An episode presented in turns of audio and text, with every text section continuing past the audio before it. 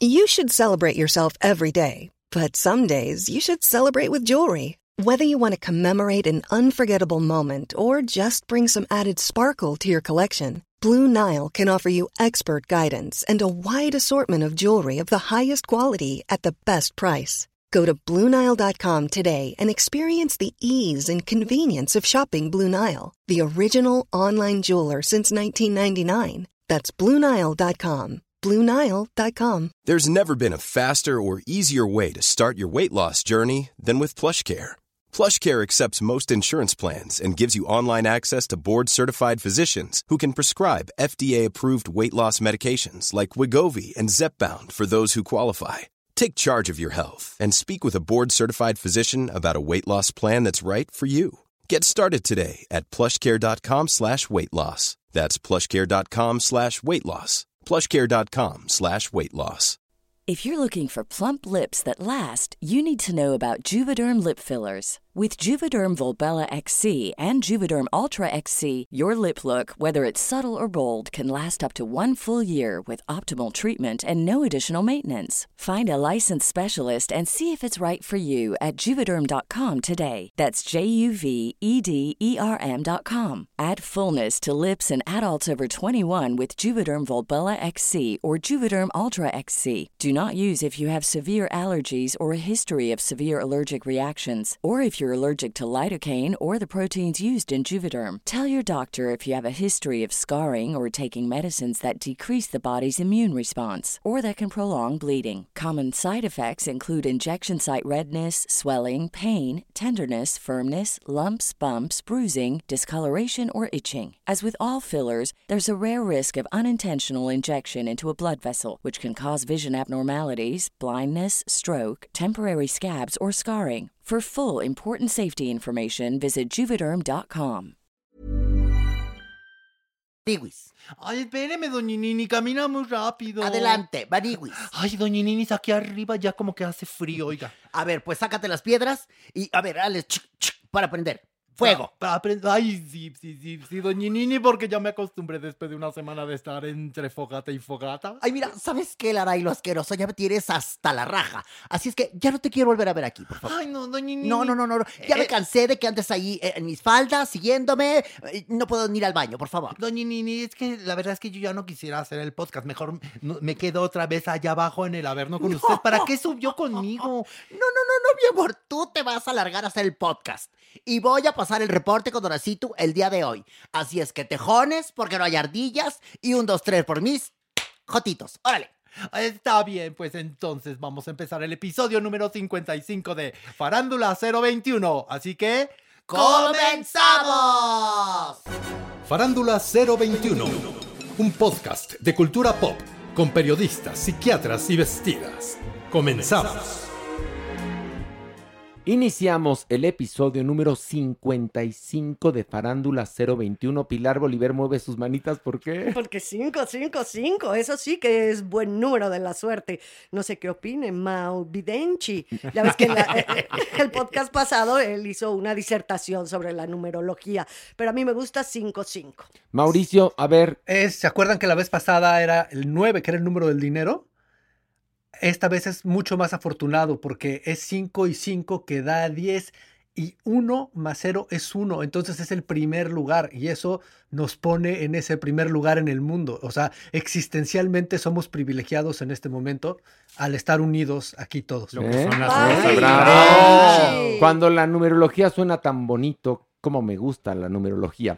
Este, pues mira, estamos triunfadorcísimos, Mauricio. La verdad es que este podcast es muy afortunado de tener una comunidad que nos sigue y que tiene que seguir suscribiéndose, ¿verdad, Maniwis? Clararira que sí, ver, Además que es invítalos, gratis. invítalos. Es gratis, Maniguis. No les cuesta absolutamente nada. Nada más le dan clic en suscribirse. Y así, y así pueden escuchar cuantas veces ustedes quieran cada episodio de Farándula 021 y sun, sun, sun, sun, sun, sun. Y pueden robar datos, así que no se preocupen.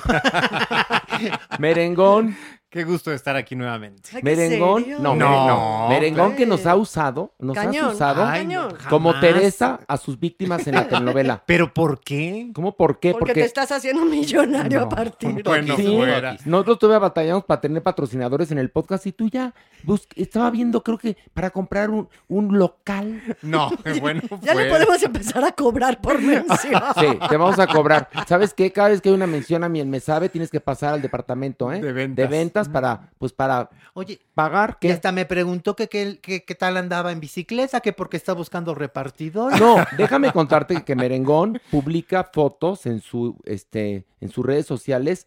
Eh, estoy buscando este sillón, un sillón como de zapatería, ¿no? Y yo dije, ¿para qué? Y una persona le puso, ¿que vas a montar una zapatería no, ahora? No, no, nada ¿Qué más es justamente para Miel Me Sabe Alta Vista. Nos falta un espacio cómodo y estábamos buscando algo así. Ah, mira tú qué bueno, ¿ves? Ya, ya al rato, loft. Por- porque cuando la gente se mete al jacuzzi, como que después quiere descansar. Ya, en un ahora sillón. sí, sí, mi mensaje va a ser Hotel Boutique. Bueno, este, pues vamos a comenzar con esto. Ver o no ver. O no ver. Y bueno, para iniciar vamos a hablar de la película Fresh que se encuentra disponible a través de la plataforma de Hulu. Pilar, ¿de qué va? Bueno, ¿de qué va? Es una joven mujer que la verdad está cansada de buscar el amor por medio de sitios de citas en internet y no encontrarlo. Entonces resulta que conoce a un súper apuesto, muy, muy galán hombre en un supermercado. Pero ella no tiene ni la más remota idea, no sospecha que está a punto de vivir su peor pesadilla, la peor pesadilla de su vida, cuando acepta ir de viaje un fin de semana con este individuo. Son de estas este, reseñas que da gusto cómo las da Pilar porque contó toda la película.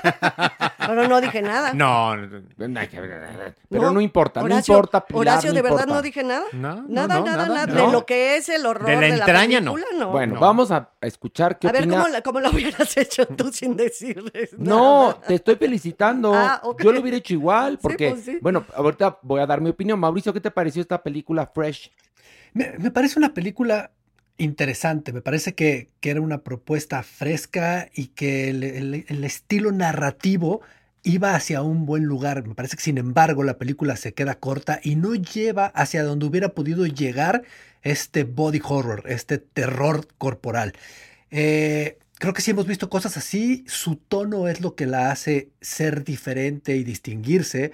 Es una película que tuvo mucho éxito en Sundance este año y fue una de las compras más importantes. Creo que era una película muy esperada, pero, pero pasa siendo una película que, que cumple, o sea, no llega a más. Pues mira, te voy a platicar una cosa. Yo este, vi la película y me aterré porque además en el contexto que vivimos aquí en México, donde hay tanta violencia en contra de la mujer, Mm. la película lo que se encarga es de hacer un espectáculo de la violencia en contra de la mujer, porque al final de cuentas tampoco llega a un punto en el cual digas, ah, no, parecería que el atractivo de esta película es ver cómo esta mujer sufre. Y la verdad es que a mí la película me pareció a mí asquerosa. A no mí me gustó, asquerosa. me aburrió, me la han contado 37 veces. Recientemente hemos visto este tipo de películas de venganza de muchas formas. Bueno, también se parece un poco a, a Get Out, ¿te acuerdas de esta película? Sobre este hombre que, que, que llega a casa de la novia y no sabe que lo quieren esclavizar. Bueno. Eh, Merengón, ¿qué te pareció? A mí no me desagradó. Efectivamente. ¿No te desagradó? No, tiene muchas fallas. eh, es inverosímil. Este, e- evidentemente, eh, también de repente se, se desilvana eh, un poco el ritmo de la, de la, de la película, in- inclusive el tono, pero tiene otras cosas muy efectivas de, de, de- novela básica. Pero creo yo que justamente eso hace que sea disfrutable como si fuera una hamburguesa de comida rápida. La odié. No es evidentemente una gran obra de arte, pero pasable sí y, y- y se Pero puede después de lo que te dije, que, que convierten la violencia en contra de la mujer como Sí. un espectáculo, eso me parece que Sí banaliza la, la- Sí. la violencia. No es una apología, sí la banaliza. Habla también de alguna u otra Pues- manera, empodera a la mujer para el desenlace de una manera Ay, no, muy claro que obvia. no. sí, un poco sí, pero, pero de manera obvia y de manera absurda. Pero creo yo que como, como material es efectivo para pasar una buena tarde, no para hacer una reflexión ni de la violencia de género, ni del papel de la mujer, simplemente es una, una película pasadera. Yo sí voy a hacer una apología y es convierte a la mujer en un platillo suculento de depredadores.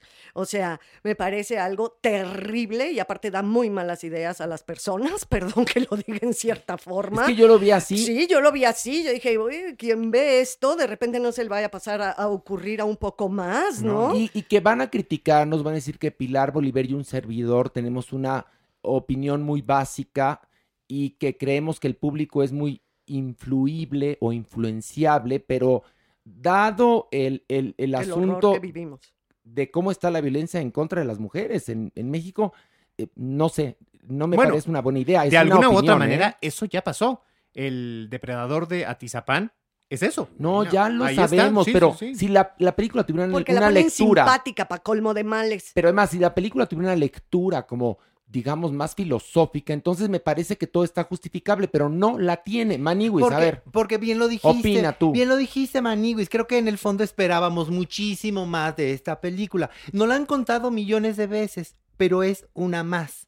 Una más, Y frivoliza. que a- actualmente entonces pone en riesgo eso. Pues y, yo digo sí, que y sí. sí tiene razón mi Pilarica, Maniguis. Sí le anda dando ideas a mucha gente Pues loquilla sí. que anda por ahí, fíjate. Y Pero- frivoliza una conducta totalmente que está fatal, que es un psicópata, es patológica, y lo hace brillante, con charm. Claro, lleva su castigo al final de la película, pero no por empoderar a la mujer, lo hace porque pues es supervivencia más que otra cosa, más que Ah, yo la odié, Horacio, me, de hecho No, me ay, sí. disgustó, me, me atentó contra mí y me pareció muy desagradable. No entiéndanme, no por lo que sucede en la película, no por, por lo que este No, no, no. psicópata hace, evidentemente, sino por, por personal, por mujer, o sea, me pareció desagradable. Eh, Mauricio Valle, vamos a nuestra votación, si no tienes algo más que agregar. Eh, ¿Ver o no ver, Mauricio? Sí, creo que también el, el lugar donde la vean hace una diferencia y sí es cierto que la lectura que se da en México en este momento es, es mucho más fuerte, entonces sí hay una restricción ahí para verla. Bueno, pues ahí está. Entonces Mauricio dice que ver o no ver. Pues con cautela y si les interesa este tipo de terror, pues sí, véanla, pero ya saben a dónde van. Pero habiendo un universo, un universo de películas de terror, no pierdan el tiempo con esta porquería. Pilar, ¿ver o no ver? Por supuesto que no ver. Mere, Sí, ver. ándale, Mere, en serio. Híjole, Muy bien, no te juzgamos, muy tu pedo. Este, Maniwis, ¿ver o no Ah, ver? Se la pueden ahorrar, ¿eh? Y yo también digo, no, ver, en serio. Y ahora vamos a hablar de la serie El Turista de HBO Max. Y bueno, esta eh, serie de seis episodios nos cuenta la historia de un hombre amnésico que evidentemente como está amnésico, pues no sabe qué pasó. Y eh, está intentando recobrar sus recuerdos. Esto después de un accidente. Y te empiezas a dar cuenta en el minuto 3 que comenzó esta serie que lo están persiguiendo por algo. Y que en este pueblo, que es un pueblo muy, muy pinche, pero pinche, pinche, pinche, que está perdido en Australia, creo. Sí, sí. Se ve que todos son malísimas personas. Y en este lugar cayó este hombre. Este Pilar, ¿qué te pareció? Pues la verdad. ¿Te gustó no. mi reseña? La verdad sí me gustó, porque son ¿Viste, malos viste? de Malolandia. Todos son malos, malos, todos, todos, todos. Eh, me, me atrapó al principio, como que estaba queriéndola ver, iba con la trama, tratando de descubrir de qué va, y poco a poco me fue soltando. La verdad, me fue perdiendo porque no logró atraparme, no avanzaba la acción, por más que él trata de empezar de, bueno, la, la dramaturgia, ¿no? De la serie, porque nos está tratando de dar las piezas. A mí no me las dio, no me divertí y no me interesó, es la verdad. Mauricio Valle, ¿qué te pareció? Sí, me parece también un ejercicio estilístico que es interesante, me parece que está bien escrita, que el diálogo está muy bien desarrollado, que los actores están bien, pero que tampoco llega a donde tiene que llegar, se queda en el estilo. Y, y es, y van dos de estas que nos tocan hoy. Mere, Creo que le falta ritmo, pero sí tiene ciertos atributos. Eh, hay por ahí algo de emoción que puede uno sentir, aunque sí efectivamente creo que como, como espectador te empiezas a desesperar de que, de que los cabos pues no, no, no empiezan a, unirse pronto. Eh, creo yo que por más que esto pase, sí vale la pena eh, verla y al final del episodio, de cada uno de los episodios, sí te dan ganas de volver a ver el siguiente. Te juro que no te entendí, pero bueno. Este, Manny, Manny, A mí Maniwis. sí me gustó, Maniwis. Ah, sí te A mí gustó. sí A, me Mere, gustó. a Mere entiendo, Mere, es que hoy vienes lapidario. No, A Mere entiendo como que, como Sí, que, pero no. que le embonó, pero no le gustó. No, sé. no, no, al revés. O sea, le O vi sea, no te gustó, pero te Le embonó. vi fallas, pero sí me gustó. Le viste fallas, Ah, pero sí te gustó. Bueno, pues es como cuando coges con alguien, pues le vi fallas, pero sí me gustó. Mira, Sentí ¿No? rico. Sentí chimuelo, rico. pero, pero, pero, pero sí le hace bien. Pues Sí, exactamente. justamente le dicen el chimuelo, fíjate. Así, sí. exactamente. Solito mi Mere. No, bueno, el, el público sí va a Sí, sí, entender. claro, Manny, mira. Manny, Maniwis. A mí me gustó. A mí sí me gustó Maniwis. Me gustó esto de ir armando el rompecabezas, ir descubriendo quién es el protagonista junto con él. Porque él no sabe ni cómo se llama Maniwis. No, o sea, lo sabemos. Entonces, esto de ir reconstruyendo su vida y tú irlo descubriendo, eso me gustó. Muy Maniwis. bien. Y muy sí bien. voy a ver más episodios cuando tenga tiempo algún día. Perfecto, Ay, Maniwis. ¿Puedo una cosita? Sí, Pero luego claro. el rompecabezas también está un poco sacadillo de la manga, ¿eh? Cuando se va encontrando las pistas, ciertas pistas para saber quién era y por qué dejó tal objeto ahí y demás. eh, y también ahí está sacadón de la manga, ¿eh? Perdón que se los diga. Y la verdad está mamuca. Exacto. Hay que Bueno, el reconocer. propio planteamiento de la amnesia, si estuviera amnésico, hay cosas que no podría inclusive Ay, pero, igualmente a hilar, ver, pensar. te cuento una cosa, que el hecho de que esté en un pueblo, este, perdido, este, no necesariamente significa que no haya internet. Claro. Entonces, si vamos a jugar con eso en, en el mundo actual, establezcamos las reglas para que esto sea Sí, sí, sí, verosímil. sí, exactamente. Porque es inverosímil que un tipo, que además no es guapo, lo que le sigue, este, queda perdido en este pueblo después de un accidente y nadie sabe cómo localizar, este, ¿cómo se llama? Sí. O Es que decir- se registra una explosión en otro punto y en el pueblo a unos cuantos kilómetros donde está ocurriendo una investigación no se da lectura o no se, no se sigue justamente eso. Bueno, ya el colmo encuentra un muñequito de peluche atrás de unos botes de basura que no lo iba a ver nadie, pero él sí lo vio y ahí es donde está No. el segundo celular. Tiene, bueno. tiene algo o más. sea, está mamuco. no, tiene sí, algo sí, sí, más sí. bonito. A ver, más que el Sí. muñeco de peluche. Él llega porque, eh, bueno, ya les vamos a platicar un poquito del bueno, primer pues capítulo. sí, échatela. Tiene el accidente, acaba en el hospital y un día se sale del hospital desesperado porque pues no, nadie lo ayuda, porque llega a auxiliarlo una señora policía que creo que ha llevado un caso en su vida. Y entonces él se sale porque, ah, porque él descubre un- en un papelito que tiene una cita en una cafetería Sí, a cierta hora. Entonces llega a la cafetería y la mesera lo atiende y este y después te das cuenta que la mesera era su novia. Entonces dices, "No, la Mm. mesera que le den el Oscar, porque qué actuación, Sí, ¿no?" sí, sí. Y a él una cosa es, ah, pero si tienes amnesia entonces pero sí puedes hablar, pero sí Exacto, articulas justo. perfectamente, pero pero no, No te sabes- acuerdas de la mujer que es el amor de tu vida, no sé, ¿me No, porque entiendes? hay ciertos tipos de amnesia, Sí, ¿no? pero esta es La- amnesia de telenovela de Ernesto Sí, Alonso. Por un eso poco te sí, digo sí, que sí. la verdad es que muchísimas situaciones son muy inverosímiles. Ay, qué amargated son, de No, no verdad. es Bueno, vamos a- amargados, al ¿eh? momento- Somos críticos, objetivos. Vamos al no, somos subjetivos, pero tenemos elementos. No es no existen las críticas objetivas, no, ¿eh? no, no, no, no. Todas son subjetivas. Porque son personales. Exactamente. Mauricio Valle, ver o no ver The Tourist, el turista. Yo creo que esta sí la pueden ver. Esta sí la pueden ver. Pilar, No, no ver, ¿para qué? eh, Mere, Sí, ver. Manny, Ay, Clararira que sí. pues yo digo, qué hueva, no ver. Ay, qué. Vamos ahora a hablar de la serie de ocho episodios de Dropout de Hulu. Mauricio, cuéntanos de qué va esta serie. Pues esta serie nos cuenta la vida de Elizabeth Holmes. Fue una mujer que se sale de la universidad, por eso el título de la película, y decide crear una empresa, empezando o partiendo del dinero que los padres usan para pagar su carrera, una empresa que va a cambiar la solución de las pruebas de sangre que, están en manos de dos grandes emporios en los Estados Unidos, ella decide que va a lograr hacer un aparato para que tú lo puedas medir en su casa sin necesidad de agujas, o sea, con un piquete muy, muy pequeño. Eh, la serie la empiezas a ver mientras ella está creando la empresa, pero sabes que está en un proceso de, un proceso de juicio. Ahora, lo que sucede aquí es que esta mujer, ya vimos un documental de ella, es un caso muy famoso, fue considerada como un, fraude de Steve Jobs, o sea, una, una, una mujer de esas dimensiones, pero que fue un fraude en los Estados Unidos. Entonces, estamos viendo la historia de atrás para adelante y de adelante para atrás. Y me parece que esta serie acierta donde falló Inventing Anna. Me parece que lo que logran hacer es crear un personaje que a pesar de que no entendemos de dónde viene toda esa falta de empatía o esa rabia por conseguir sus sueños, sí queremos saber hacia dónde va a llevar todo porque lo está haciendo bien y porque quiere saber hacia dónde va la empresa y porque de alguna manera hay algo positivo en la creación y en la transformación que quiere plantear para el mundo. Eh, es, una, es una serie rabiosa, tiene una cosa muy ambiciosa ahí en la sangre y en las vísceras que a mí me, me cautivó y me aventé de jalón los tres primeros. Ok, Pilar, ¿qué te pareció? Pues no, ah, la verdad es que a mí me pareció ramplona la manera de contar esta historia, que es muy, muy potente. Todo el tiempo la cámara te está diciendo de qué va, te quieren asustar, te quieren poner de buenas, de malas. Siento que me están manipulando constantemente y que todo el tiempo sé perfectamente, o sea, como que la sentí facilonga, como que están resolviendo fácil esta historia, que es gran historia. Siento que podrían haber hecho un trabajo mucho más potente. A mí, Mere. a mí me gustó, creo que efectivamente tiene muchos aciertos eh, en comparación con Inventing Anna.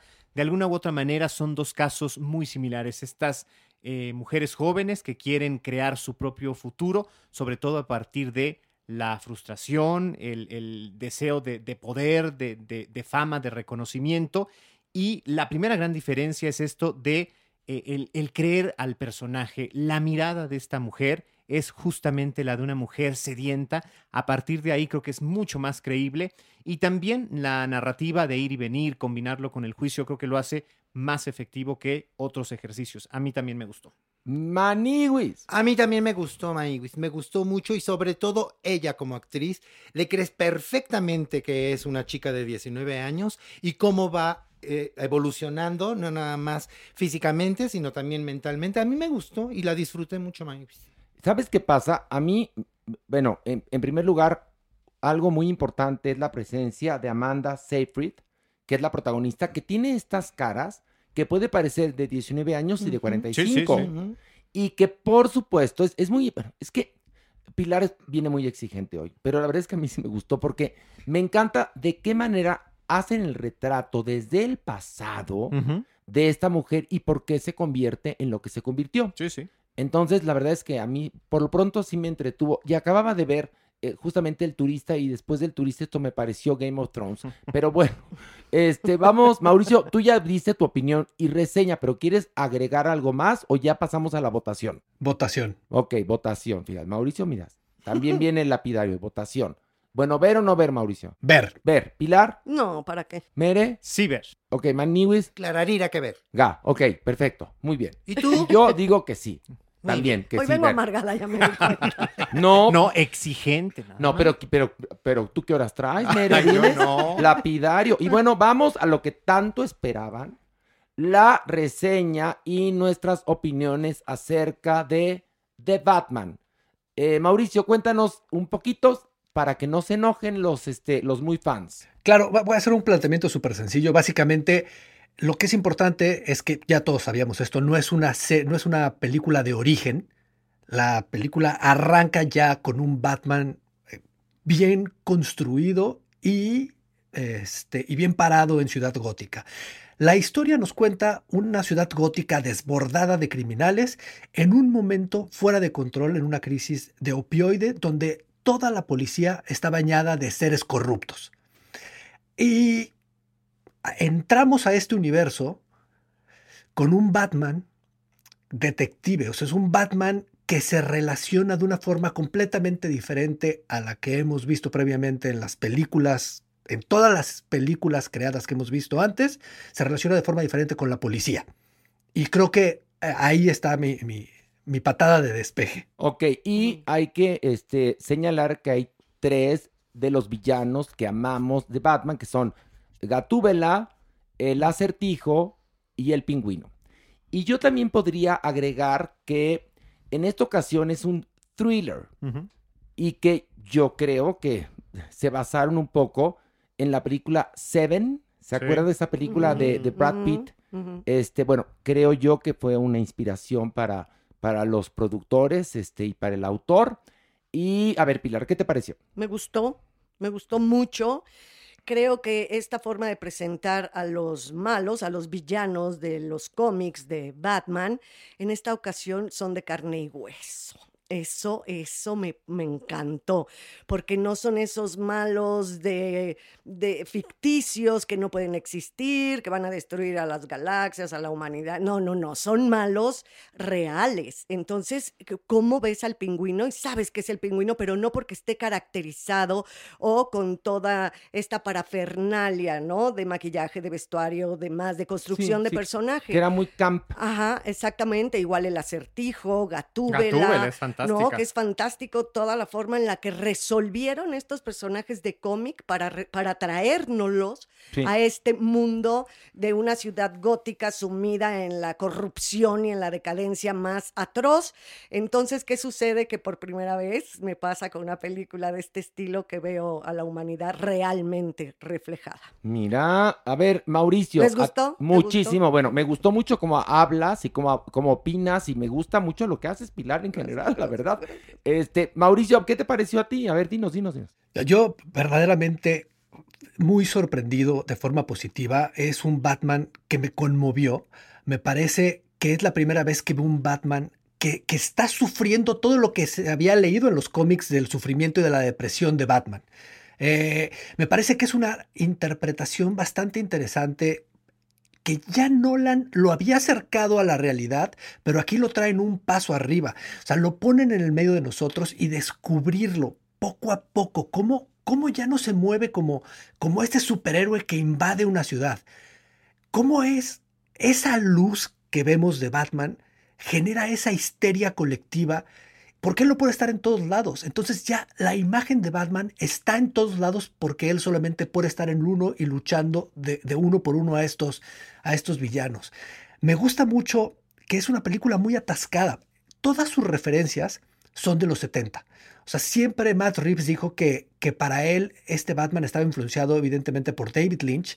La referencia principal es el Zodíaco, que, que hay un paralelo bastante claro en su estructura, pero también con El Padrino y con El Príncipe de las Calles de Sidney Lumet. Y su estructura vive de esa forma un poco dislocada. Y, y ese cine es un cine que yo aprecio mucho. Yo sé claramente que Dark Knight es una película impecable y es perfecta. O sea, no tiene nada suelto. Y esta película es más su urgencia que su perfección. Pero eso que siembra en esa corrupción y en ese universo totalmente pervertido y lleno de villanos que sabes que poco a poco van a ir explotando en las secuelas, me parece glorioso. Y esa cosa humana que le da a los villanos que nos hace relacionarse de otra forma con él, que, que bueno, son, no, son, son una cosa totalmente diferente a lo que conocíamos, me parece conmovedora. La relación que siempre ha habido entre Batman y Gatúbela, aquí me parece que se logra de una forma hermosa. Es una película de los 70 y a mí es el cine que más me apasiona. Eh, ¿Qué te puedo decir? Sí siento que de pronto va a haber cosas que van a aprender de aquí. Hay muchas, hay muy pocas eh, set pieces, o hay muy pocas secuencias de acción de Batman. Eso se extraña de pronto para Batman, pero es un Batman diferente que, que tenemos que aprender a conocer. Entonces, eh, me, parece, me parece que se agradece mucho ver un nuevo superhéroe que podría ser el futuro de los superhéroes, pero bueno, también tuvimos Logan, que fue una cosa similar, y también lo mismo pensamos con Nolan. Lo que me pasa es que el Batman 1 de Nolan me interesó lo suficiente para decir sí veo la segunda.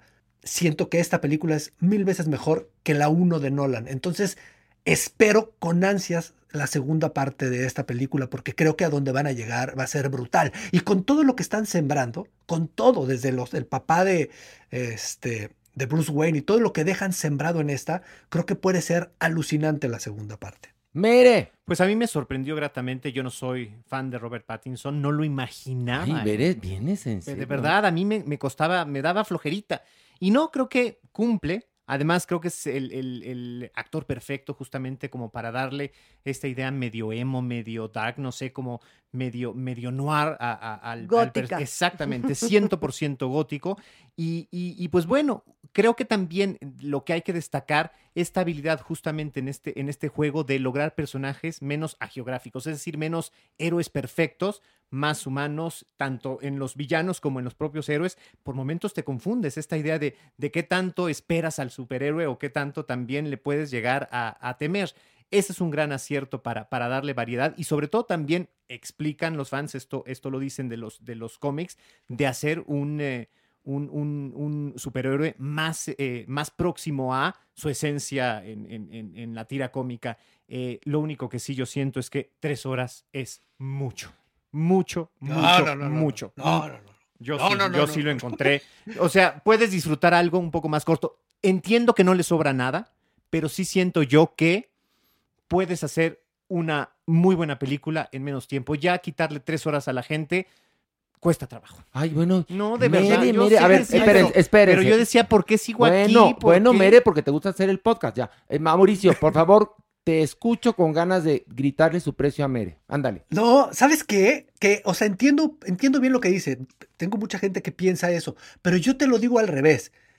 O sea, estoy pagando 10 pesos por algo y me están dando el doble. Para mí es mejor, o sea, no es que me quiten tiempo. O sea, si me dan el triple de tiempo, pues yo lo agradezco mucho porque aparte disfruto, exacto, disfruto lo que estoy viendo. Otra cosa que creo es que de todas las ciudades, de las ciudades góticas que hemos visto, esta es la mejor.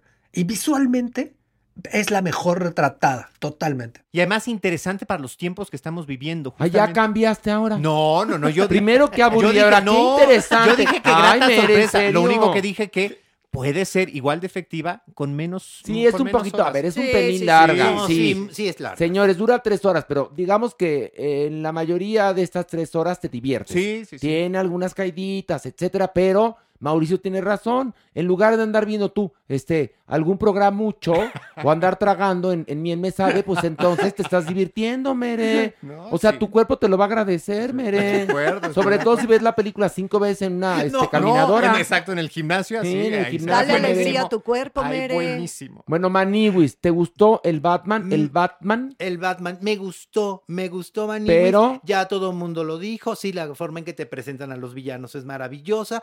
Yo también opino igual que Mere, que ¿Qué? un poquitín larga West. Sí, es un Si pelín hubiera- larga. Si le hubiera quitado una media horita y mira que ya dejamos dos horas y media, o sea, ya es. Y me voy a echar, ¿Qué? bueno, a muchos en contra, creo. Dilo. Ay, Manny West, Ya te has echado muchos, Ya ¿qué? lo sé, Manny West, pero ¿Qué? es que me pareció muy mamuco Pattinson. Me gana, me gana, no. No me te cayó gana. bien. No me, es que él no me cae No, bien. no. Y entonces me ganó eso. Híjole. Maniwis, ¿en serio? Pues Sí, tiene- perdón. también tienes tú tu corazoncito, Perdón, ¿no? Nadie te A mí que me cae regordo, aquí sí, bastante bien. ¿Sabes qué pasa? Ay, personaje creo que le va. Que yo creo, bien. además de otra cosa, lo primero que tienen que ver cuando hacer una nueva versión de, de Batman es encontrar un actor con la quijada así. La quijada, tiene la quijada perfecta para hacer a Batman, la verdad. cuadrada, Sí, sí, sabes, sí. A mí la verdad la película me gustó, yo la recomiendo muchísimo. Cuando publiqué en redes sociales de este bonito podcast que íbamos a hablar de Batman, opiniones divididas. Sí, el público, al igual que el pueblo mexicano, está polarizado. O la aman o la odian. Pero pues aquí sí la amamos. Eh, Mauricio, ¿ver o no ver? Hay un detalle frívolo. ¿puedo, Horacio? Sí, Pilar. Ah, yo nada más me pregunto por qué el maquillaje de los ojos negros, porque ya ves que se pone la máscara Batman y se pinta los ojos todo alrededor de negro. ¿Por qué no lo usan contra agua? Porque ya ves que todo el tiempo está lloviendo y todo el tiempo se le escurre, se le Sí, sí. escurre, y se le escurre, y se le escurre. Y yo decía, ¿por qué no un maquillaje Porque, a ver, Pilarica, agua? porque le da- que era frívolo mi Sí. comentario. No, pero te voy a contestar por qué es. Es para darle una textura más dramática al personaje, Ah, tal cual. obviamente, obviamente, pero te da mucha risa que él cuando llega, ¿no? La primera vez que lo vemos sin máscara, que está con su mayordomo, ¿no? Él, él- pero, pero, pero como viuda, ya sabes, así Ah. corrido el maquillaje hasta los cachetes. Además, Bueno. Pilar era más fácil limpiarse la carita con agua que trajera su botellita de aceite con un algodón cada que se quitara la Pero, a ver, ¿de qué se asustan si la Supermana sí llega a trabajar? Mauricio, ¿quieres decir algo al respecto de Batman? Porque si no, Eh, ya pasamos no, a otra la- cosa. Lo, lo que está diciendo Pilar es la, es la- es la caja de Pandora, porque una vez que tocas eso, ahí entran todas las fracturas de este Batman. Ella tiene el de los ojos, que obviamente todos lo vimos, pero hay uno que a mí me perturbó las tres horas y trataba de no pensarlo. Ese pinche fleco es un pedo para la máscara, porque se tiene que acomodar su pelito para que no se le meta entre los ojos. Y luego tiene otro. Hay muchas explosiones cerca de él y la película es tan realista que dices, ah, ¿por qué no le está pasando nada en la cara?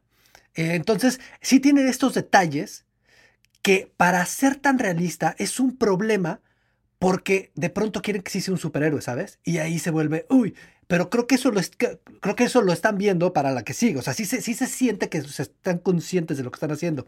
Pero bueno, para mí también fueron los ojos de Pilar, el fleco y los el- un escopetazo por ahí. Pero a ver, va- a ver, ¿por qué se ponen tan puristas? Es lo que no entiendo. Porque estamos en Farándula Ok, 021. pero partimos de la convención que nadie sabe que Bruno Díaz es Batman y, y, o sea, todo el mundo se hace pendejo. Entonces, sí, tienen razón, el realismo, con vamos a hacernos pendejos desde el principio, pues sí, hay un punto donde mejor flojito y cooperando. Se los aviso, es Batman. Sí. O sea, señores, es Sí. Batman. No, no estamos analizando nostalgia de Tarkovsky. Pero en esta ocasión sí tenemos un Batman mucho más profundo a Sí. nivel temático, a nivel social, donde sí creo que estamos dando otro punto de vista que cuando son que ay, se va a acabar el mundo, ya el universo y todo. No, este está mucho más interesante a nivel sociopolítico, ¿no? Sí, porque más, me interesa más un superhéroe que salva a una sociedad o a una ciudad que un superhéroe que va a salvar a la galaxia, ¿no? Bueno, Exacto. vamos a esto. Del pink al punk. Y un aplauso para Maggie. Gracias, Magis. gracias, muchas gracias, querida familia de Farándula 21. No, no, no es Farándula No, 21, es Farándula 021. Ah. Ay, Mario, siempre por andar de barbero la cagas. en serio. No, de barbero no, de amable con De amable. amigos. La familia del vein- del 21, pues ¿de cuál? Bueno. Del departamento 21, ¿cuál?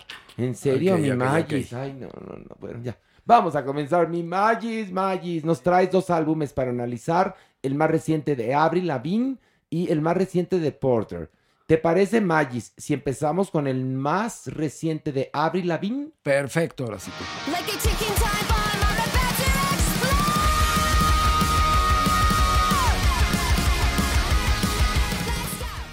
Mario, ¿qué opinión te merece este reciente álbum de Avril Lavigne? Pues resulta que de la mano de sus amigos más cercanos, ella regresa a su emblemático punk rock con su séptimo álbum Love Sucks, que bueno, quiere decir evidentemente en slang que el amor apesta. Después de tres años de silencio nos presenta un impresionante trabajo. ¿Se acuerdan que todavía en Farándula 40 analizamos su disco antes de la pandemia? En ese disco había perdido un poco el poder, ahora está aclamada por la crítica y por sus fans porque regresa justamente a este sonido, pero no se debe solamente a ella, sino que recurrió a Travis Barker, el baterista de Blink 182, que hizo equipo con ella. Los sencillos son Flames, su colaboración con Mods on Bite Me y Love It When You Hate Me. Son probaditas de este disco que lejos de decepcionarse al regreso de esta mujer a la música, emociona nuevamente porque era la reina de los emos. Yo creo que hay toda una generación perdida que está a punto de cumplir 40 años que la amaba, que se volvió completamente fresa y ahora regresa a este ruidoso y escandaloso disco que también incluye otras colaboraciones como Black Bear, como Mark Hoppus, como Machine Gun Kelly y creo que tiene la fuerza necesaria, nada más que este ahora que ella tiene 37, 38 años, pues ya dejó completamente la inocencia que tenía en sus primeros discos. Pero, a ver, inocencia no significa locura, Mario, en serio. O sea, esto, este disco a mí me parece lo más incongruente que he escuchado en los últimos años de un artista. Es mi opinión. Ma- Mauricio, ¿a ti qué te pareció? Fíjate que a mí es la, la versión infantil, la versión de ella como niña eh, creciendo me gustaba mucho. La, la encontraba encantadora. Y algo que agradezco aquí es que no se queda ahí, que no está, sabes, que no está repitiéndose para complacer. Y aquí hay una, por lo menos una búsqueda muy interesante de su parte. Y es explosiva y está en otro lugar y, y- me gusta. Y quién sabe dónde vaya, porque porque sí está, sí está interesante lo que está haciendo, está buscando, está tratando de encontrar en otro lugar y, y eso lo aplaudo honestamente. Bueno, si aquí de lo que se trata es decir si nos gustó o no la música, independientemente de su momento, en el momento en el que está en su carrera, a mí me pareció horrendo, horrendo. Es súper ruidoso, ni siquiera que he sido amante del punk rock, en este caso lo siento fuera de lugar, que no tiene nada que decirme, no me identifico, no, no, no, lejos de eso me pone de mal humor, me pone los pelos de punta y ni siquiera es que me den ganas de empezar a bailar, a brincar o recordar, no, nada, es, es incómodo a mi ser, punto. Yo te puedo decir que con a mí no me comunicó nada. Me parece muy terrible que esté quizás pasando por una crisis, ojalá la supere pronto. Este, pero no, no, no, no, no me gustó nada. Este, no merece bote, Mario. Eh, pues a mí tampoco me gusta, pero sí es un signo absoluto de sus tiempos y pertenece a la generación emo, que era eso, justamente. No, a ver, pero yo entendí que te había gustado, que te parecía Pues interesante. me parece, me parece aplaudible, como dice Mao, que eh, retome esta fuerza y que regrese a este rollo punk. No es lo mío, pero creo que un melómano debe hablar de todo tipo de música. No, no, na- nadie te está juzgando. Lo que te estoy diciendo es que a mí me pareció que te había gustado. No tanto, no es lo mío. O sea, no tanto es bote. No, no, no, porque está muy bien producido, está Blink detrás, hay, hay- hay gente muy importante. ¿Y eso qué? Pues no lo hace un disco tampoco para la basura, Bueno, no ahí es, está. ta- tal vez no es para nuestra generación, pero... No, no, no, pero sí. espérame, una cosa. Nosotros, eh, por temas de generación, no nos achicamos, ¿eh? Ahí No. sí con la pena. No, Ok. bueno. Con la pena, porque... Urbano hemos dicho que nos gusta muchísimo, muchas cosas que Y hemos además- analizado ahora en la pandemia. Perdón, Horacio, que te interrumpa, pero cosas muy novedosas, que tenían mucha onda de los chavos, a mí me encantan. No es por generación, ¿eh? Es, en especial con este disco. No, porque además si pensáramos así, pues entonces hablaríamos del fonógrafo. Nosotros creo que tenemos un paladar que sea sofisticado porque constantemente estamos viendo este, muestras de, de arte, ya sea en series, películas, discos, libros, etcétera. Entonces, no, ese, ese asunto de generacional, no, no, no, no, así, que se lo apliquen eh, a otro podcast o a otros conductores. Bueno, vamos a escuchar un fragmento del segundo disco a analizar, que es de Porter y se titula La historia sin fin.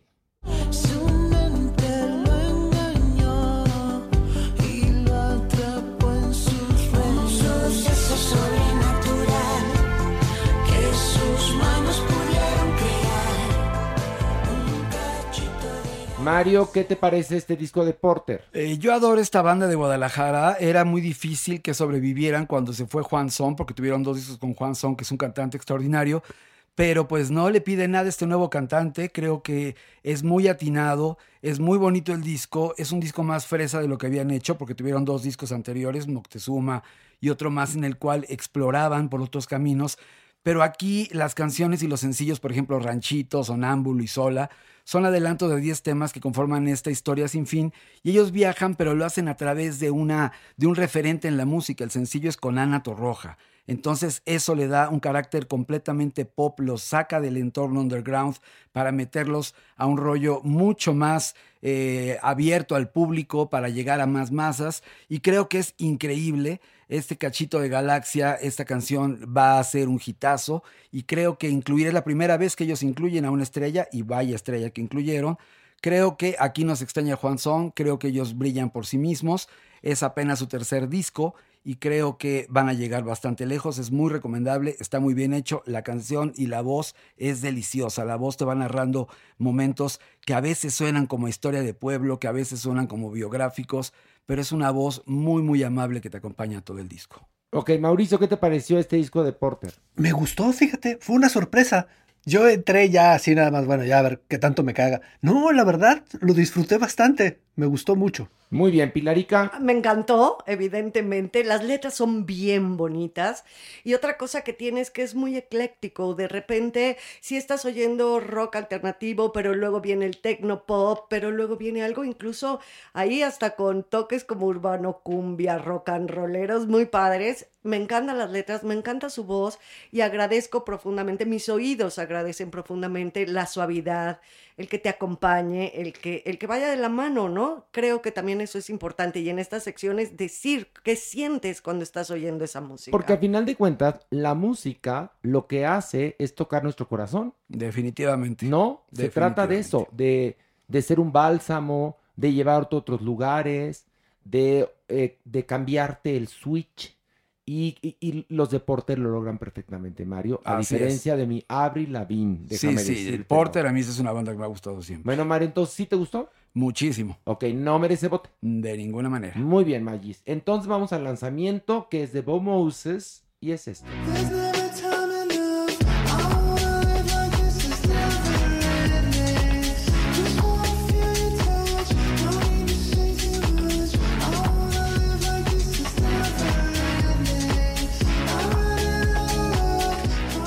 Mario, cuéntanos de este lanzamiento que hoy nos presentas. Este dueto ganador del Grammy, Bob Moses, comparte su nuevo sencillo Never Ending, que es parte de su esperadísimo tercer álbum, The Silence in Between, que acaba de salir justamente. Es una meditación radiante sobre el deseo y el impecable paso del tiempo. Never Ending es un estallido de energía agridulce, es un excelente ejemplo de la maestría de la banda de Los Ángeles que ahora hacen electrónica. Siempre tuvieron un toque medio Nine Inch Nails, medio un poquito más denso, y aquí lo hacen más pop. Es curioso decirlo, pero casi todas las bandas están acercándose más al terreno pop y dejando lo under y dejando lo que era más denso. Y este ejemplo es muy claro porque tiene mucha calidad, porque la canción es muy buena, porque el disco es muy elegante y además porque el usar sintetizador no quiere decir precisamente que se convierta en synth pop, sino también pueden experimentar con el rock. Muy bien. Mauricio, Mm. ¿te gustó a ti o no este lanzamiento que Magis nos ofrece en este podcast número 55? También, también me gustó mucho. Sí, que Parco también, sí. Suscribo. No, sí, Pop Moses me gusta mucho. Ok, no, pues ya no sé. No, nos gustó tu opinión tan larga y extensa, Mauricio. Fíjate nada más. Mm. Oye, ¿ya listo para los Óscares, Mauricio? o Todavía no. Pues no, fíjate que el año pasado fue la primera vez que, que no, los, no los vi, o sea, los vi al siguiente día pacachitos, y este año me pasa igual, o sea, no sé, o sea, lo- las conductoras, híjole, los, la- quitar las categorías, o sea, siento que no entiendo, no sé ni qué quieren y no sé, no sé, o sea, es un año raro, pero Imagínate si hablamos de una igualdad, por eso es muy interesante hablar al respecto. Si hablamos de una igualdad en, en un equipo de producción, es tan importante la estrella como el microfonista, como el fotógrafo, como el director o la directora, etcétera, ¿no? Y entonces convierten a artistas en seres de segunda a través de su propia academia, lo cual es terrible. Es decir, no, tú haces eh, dirección de arte, eres menos. No, tú haces eh, edición de sonido, no, tú no. tú- ¿Tú tú- haces vestuario? Eh, tu vestuario no. Te- Vamos a pasar una capsulita de 10 segundos, todas estas categorías. Y entonces generan división, Mauricio. No sé qué piensas tú al Y- respecto. Por supuesto, el cine es un arte colaborativo y, y esos, esos a quienes están premiando no podrían estar ahí sin los que sacaron, pero sin todos los demás también, o sea, los que están un día antes también son relevantes. Sin embargo, este, estas cabezas de departamento que son las que están es- en esa ceremonia o estaban en esa ceremonia, son vitales para el cine. No se puede entender el cine sin uno de ellos. Entonces creo que es un error. Ya se retractaron una vez. Parece ser que esta vez no va a ser. O sea, Spielberg dice que siente que no va para atrás, pero hoy ya muchos directores empezaron a unir y están aventando un montón porque no, pero, pero es que no es tanto que los quiten, que los metan. El problema es que están luchando por algo que posiblemente ya no es su época, ¿sabes? El otro día Seth Rogen lo dijo y se le aventaron encima. Seth Rogen dijo, Perdón que te interrumpa, pero Ajá. siempre es época de hacer buenos programas y de conmover a la gente. Y qué mejor que a través de las películas. Y qué mejor que apelar a- a la nostalgia. Es decir, una entrega de premios al cine puede ser el programa más atractivo de la historia. Como lo fue Horacio durante Sí, muchísimos porque a final de ¿eh? cuentas es un show. Sí, quizás no va a tener los números que tenía en los 70, porque bueno, pues hay, hay cable, hay plataformas, hay, pues, está el, el- el mercado pulverizado. Pero si me dices de otra cosa, te podría decir, bueno, pues sí, tal vez ya las telenovelas no interesan, no sé, pero, pero una entrega de premios donde puede haber lágrimas, donde puede haber esta emoción, donde puede haber polémica, Pronunciamientos. Puede ser interesante, Mau, yo creo. Pues yo creo, o sea, siento que es un, que es un momento delicado, o sea, que hacia donde los están llevando los pueden hacer desaparecer, porque se están perdiendo entre queriendo incluir el cine realmente relevante, un poco su industria está, está muriendo en esa industria, el cine que le daba vida a los Óscares, y están tratando de incorporar los blockbusters. ¿Sabes? Cuando los Óscares eran lo que estábamos hablando, el cine que se premiaba era el cine de la taquilla. O sea, en, los 70 que tú tenías Al Padrino, tenías la 1, la 2, tenías Apocalipsis Now, ese era el cine que duraba un año y medio en las salas. Y sí tenías una que otra excepción, o sea, tenías tu Tiburón, tu Indiana Jones que estaban por ahí haciendo dinero, pero ese era el cine que la gente veía y la gente se volvía loca porque el cine que estaba viendo era el cine que estaba ganando y era el, era el cine relevante. Y ahora el cine que la gente paga por ver, no el cine que la gente ve planchando en las plataformas, el cine que la gente paga por ver pues es Spider-Man. Entonces, como que no hace sentido llevar Spider-Man como lo están tratando de hacer ya con todos estos superhéroes. Y el cine que realmente es, el que era el valioso en los 70 es el cine eu- europeo, o en este caso, Drive My Car o todas estas películas. Y ese cine no le interesa a la gente. Entonces, el cine que murió es el cine de industria relevante. Esos, esas películas de los 70 como Batman. En, e- en los 70, estas películas también entraban en ciertas categorías. Si mal no recuerdo, Tiburón estuvo nominada a Mejor Película del Año, déjame decírtelo.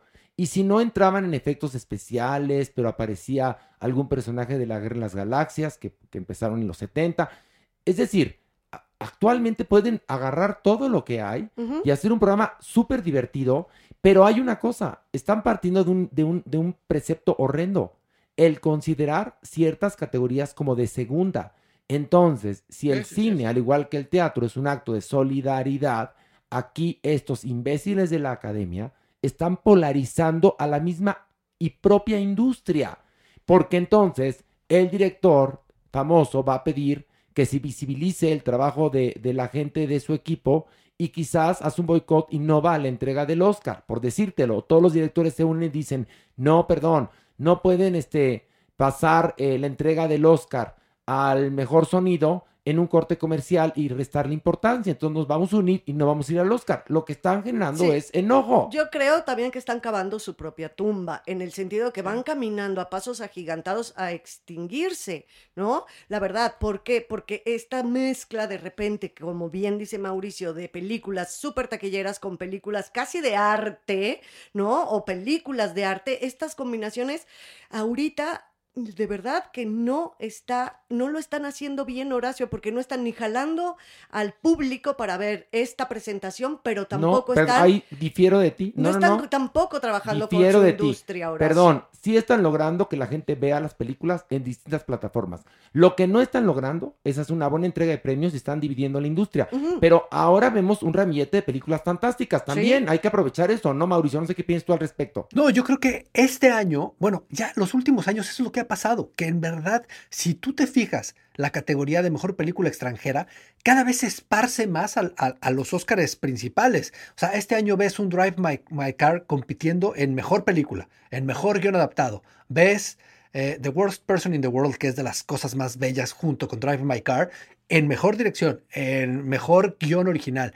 Entonces, ese cine está tomando una fuerza importantísima. El problema es que ese cine lo ven a lo mejor un millón de personas en el mundo. Pero si logran, Mauricio, hacer un programa interesante y divertido y, lleno de emociones, a millones de personas se les va a antojar ver Drive My Car. Pero la gente que ve los Óscares lo- los ven cuando está su película favorita nominada o a punto de ganar. O sea, si ellos no saben que existen muchas de las películas en Netflix, de las películas menos vistas, es el poder del perro, en cierta forma. Entonces sí, la gente que sí prende, cierto. que prende la televisión o ahora un internet o una plata donde se vaya a presentar, Pero, la gente quiere ver Estoy de acuerdo peli, contigo. Perfecto. Tienes razón en ese aspecto. Pero si yo te lleno el programa de números musicales increíbles, estrellas, este, entonces te va a interesar verlo y de refilón te enteras que existe el poder del perro. Claro, pero yo. ahorita creo que hay más número de películas como El Poder del Perro que la- los grandes, eh, las grandes películas taquilleras. Por eso esta- hicieron todo este rollo de vamos a premiar a la película Bueno. más taquillera. Bueno, pues ahí está nuestra opinión respecto al premio Oscar que ya viene, es el 27. Yo los invito a que lo vean por Azteca 7 porque voy a estar yo desde Los Ángeles. Este, y bueno, espero que hagamos un bonito programa. Eh, vamos a una pausa y regresando tenemos nuestra sección que vamos a hablar de algo que es muy interesante. Hombres que se acuestan con hombres, pero no se aceptan como homosexuales o dicen no ser homosexuales. Tenemos el Averno y bueno, muchas cosas más. Volvemos aquí a Farándula 021.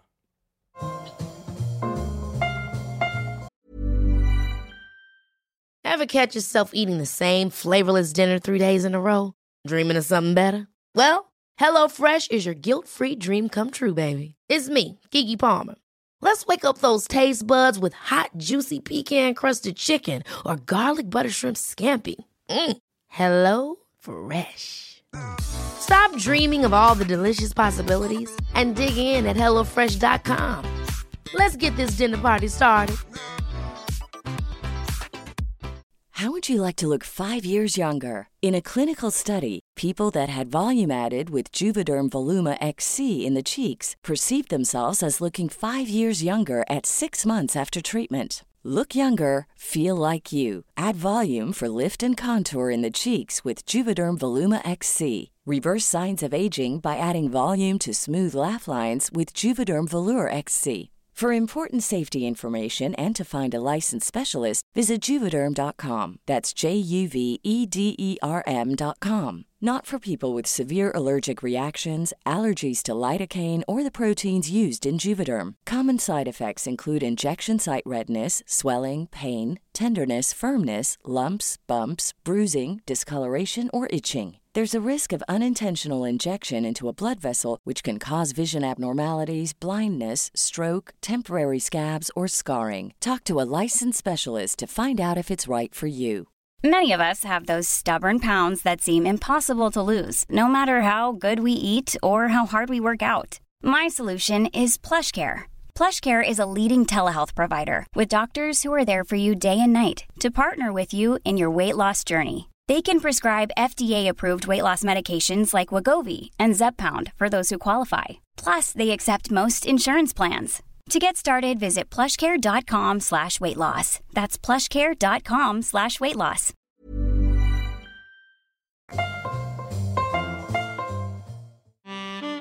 Nuestra adopción responsable.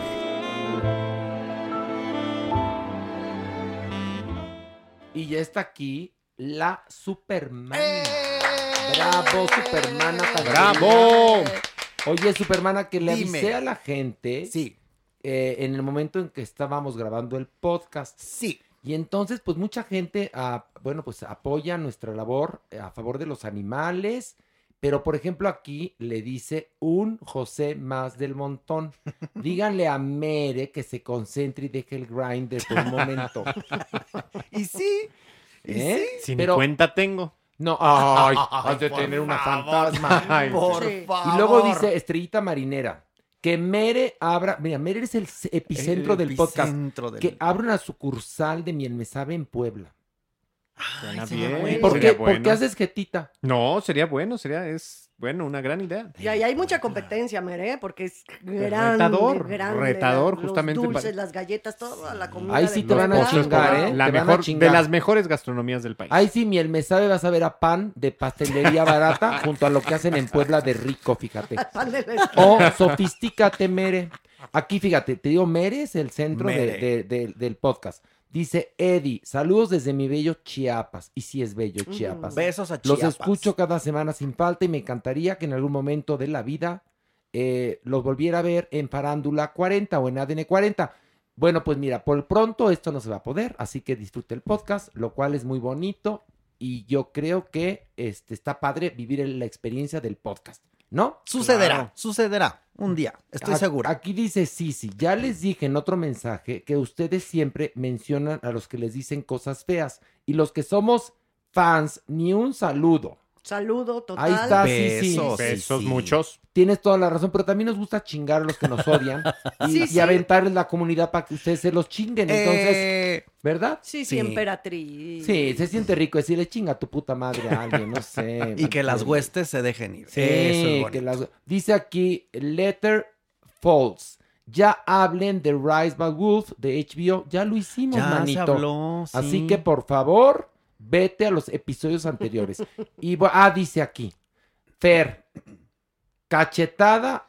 ¿Qué? ¿A Mere? ¿Por qué? No, cachetada a Juan José para saber que me leyeron, por favor. A Juan José Manigüis. Juan Claro. José Maniguis, porque así se Lo llama. conoce bien. Sí, claro, Juan José mira muy Manigüis. bien. Yo pensé Él que, es a- fan. que a Juan José Origel. No, no, qué miedo. Qué horror. Este, sí, ahorita lo vamos a cachetear. Ah, seguro. Esperemos que Seguro. no, si no Pero se equivoca, no. seguramente va a pasar. No lo hace bien. Ya lo he estado escuchando. Súper, Sí, no sí, seas la así. caga. Y luego además, como estuvo una semana en el Averno, ya, ya ven que... A ver qué tal le fue. ¿eh? No, capaz que Pues ganó no, malicia. bueno, no, no, no, bueno, estuvimos con él en la sección de ver o no ver, muy bien. Ah, dice que bien. Sí, Este, se escuchó la liberación de la doñinini a la Maniguis al principio del podcast. Y entonces, bueno, pues. Lo único que yo no dice- entendí es por qué no se sentó en todo el, el rato que estuvo. Y ya le robaste su chiste, fíjate. Iba a hacer ese chiste y ya Mere se lo chingó. Fíjate, Mere, con ese timing que tienes tú para la comedia, fíjate, Hay robándose varios Pues ya se ya se tardó, ya estuvo aquí un rato y él pudo haberlo ya, ya hecho. se tardó. Hay varios en esta mesa que el timing de repente Eh, para la comedia patina, es una patina. cosa de Les, Dios. les voy a platicar. Primera regla entre cómicos, no te robas los chistes del compañero. O le das copyright, por lo menos. Exactamente, pero ¿qué tal? Mere nos escuchó en la junta, la Maniwis hizo esa broma y ahorita Mere ya se la chingó. Bueno, ándale, fíjate, a tu salud, mi Ya Mere. me ¿eh? tocará, ya me tocará. No, ya te va a tocar. Cachetadón, cachetadón. Dice Gisela Ramos, me encantaría que me mandaran un saludo, los veo desde Farándula 40 y no me pierdo ningún podcast. Miren, ahora hemos Saludos. andado saludando a los que nos quieren bien. Gis, ¡mua! Dice, híjole, no, aquí dicen cosas re fuertes. Que pronto, dice Jocelyn, regrese el Averno Vintage. ¿Quieren que regrese el doctor Villalwolf? Eh, o el doctor Villalove, como le quieran decir, porque se puede decir de las dos maneras. Quieren que regrese escondidas por los rincones y quieren que regrese el alfiletero, Mere. fíjate. También. Ve, te digo, el epicentro eres. Pero bueno, Supermana, después de este paréntesis para saludar a nuestra comunidad y pedirles que se suscriban. Por favor. Porque si nos quieren, se tienen que suscribir. Porque acuérdense que amores son hechos y no buenas razones. Supermana, ¿cuál es nuestra adopción responsable esta semana? Pues esta semana les traigo a Maya, una perrita pitbull situación de calle y ¿qué creen? Eh, inferimos que pues la abandonaron o se escapó. Esta perrita entró en celo. Bueno, ¿qué pasa? Las perritas en celo tienen que defenderse de los perros que pues las quieren montar, ¿no? Pero claro, como es pitbull, entonces las mujeres que estaban por ahí empezaron a reportar que un perro estaba atacando a otros. Y lo que pasaba es que esta perrita lo único que hacía era defenderse. Pero como además está estigmatizada la raza, pues Sí. claro, sobre de ella y, y agárrenla. Y entonces, bueno. Ahí fue donde entró salvando huellitas peludas y hoy por hoy pueden ver la cara de Maya, tres años, eh, talla mediana, es súper amigable, es muy cariñosa con otros animalitos. Al principio sí hay que cuidarla y explicarle. No es amigable con los gatos, pero ¿qué creen? Gusta mucho de tomar el sol y le fascina dormir al bies de la persona que esté pues cerca. Bueno, entonces digamos que será eh, una adopción perfecta si es eh, la única mascota. Podría creo ser. que es lo mejor. Yo creo también. ¿No? ¿Para qué eh, buscarle este, Broncas. problemas ¿no? a la vida? Y además como ella tiene pues este registro, ¿no? De eh, calle, eh, palos que le aventaban agua, Ay, o sea, no, no, no, entonces no, ella también responde a algunos Mucho estímulos. amor necesita, muchísimo. Necesita terapia de amor y ser hija única. Exacto, es súper, súper de verdad cariñosa, Ok. divina. Y vamos a nuestra... La, sección. Y bueno, eh, Mere, por favor, presenta a nuestro invitado. Pues el doctor Jeremy Cruz. Ándale, muy bien. ¡Bravo! Bravo, bravo, bravo. Vítores, vítores. Oli. Ay, Oli, no, en serio ya no estás en edad de decir Oli, tú. Oli es Ay, no puedo con él. Oli me caga, Es- perdón. Está en su etapa figurosa el doctor. No, pero el doctor, ¿Pero y el doctor, qué? de entrada ya es un doctor psiquiatra, para que te diga, Oli. Está como nuestra exínchima que sentía de 12 Ay, años. No, no, no, chicuela ¿Te retosona. acuerdas cuando No, la no. viste retosando en la condesa? ¿Qué decía? El de aquí va, luego te cuento, pero no. Después hablamos de ese Pero tema. el porque- que se lo ahorre el doctor, ¿no? Doctor, no diga Oli, por favor. Está bien. Imagínese que yo llego a su, a su, a su consultorio deprimido y me dice, Oli. Y digo, ay, doctor, métase el dedo y me voy, en serio, doctor. Me voy a suicidar. Me voy a suicidar, doctor. Después de esto es broma. Jeremy, ¿cómo estás? Increíblemente contento de estar con ustedes. Qué bueno, Jeremy. Nosotros Ay. más, más de que estés aquí. Mere, ya deja en serio el grinder, por favor. ¿Cuál? No puede ser que a ¿Cuándo todas ves? horas estés caliente, Ah, en serio, no, Mere. está. ¿De qué vamos a hablar? Tema en el A ver, celular. entonces, A vamos ver. por favor a contextualizar. Este tema surge por una noticia del actor Gerard Butler. El, ¿Se acuerdan el... A ver, ¿en qué película? 300. Bueno, en 300 ahí se volvió símbolo sexual. Bueno, una Totalmente. cosa- Eh, muy bien. 300 es la película icónica de Gerard Sí. Butler, que fue el momento en el que tuvo mejor cuerpo además. Sí. Bueno, pues resulta que, ¿qué dijo Gerard? Pues reconoció que ha tenido sexo con hombres, sin embargo pidió que no lo imaginaran, no lo pensaran, no lo encasillaran como un hombre homosexual. Dijo que tampoco quería que lo viéramos como bisexual, que él ni siquiera tenía certeza de que era, que simplemente le gustaba hablar de su sexualidad abiertamente, que no escondía nada, que había tenido sexo con hombres, con mujeres, que lo había disfrutado todo y que lo dejaba sentado por quien tuviera duda. Qué y, padre. y- y mi pregunta es, eh, eh, ¿por qué eh, eh, nos compartió esa intimidad? Pues le, le- le nació compartirlo y justamente dijo, a ver, aquí estoy yo para reconocer y para aceptar, para demostrar que el tema a mí en lo personal no me causa miedo, duda ni, ni ningún trauma y que estoy dispuesto a compartirlo. Qué bueno. A ver, eh, doctor, ¿cómo se llama esto de acuerdo con la psiquiatría? Básicamente desde salud pública lo conocemos, Horacio, como hombres que tienen sexo con hombres. Ok, yo entiendo que puede un hombre tener sexo con otros hombres por placer, pero que no se puede enamorar de ningún hombre y que no le va a gustar que le digan gay o bisexual. Así es. Eh, ¿No es eso querer vivir en tu propia fantasía? Es decir, porque si tú ves, mira, yo tenía un amigo en España que eh, tenía este, un novio que era gay, pero que no le gustaba que le dijeran gay, que él no se consideraba gay. Y le dije, pues me parece muy bien, pero pues cuando vayas caminando por la calle con tu novio en Chueca, en Madrid, van a decir, ahí van dos gays.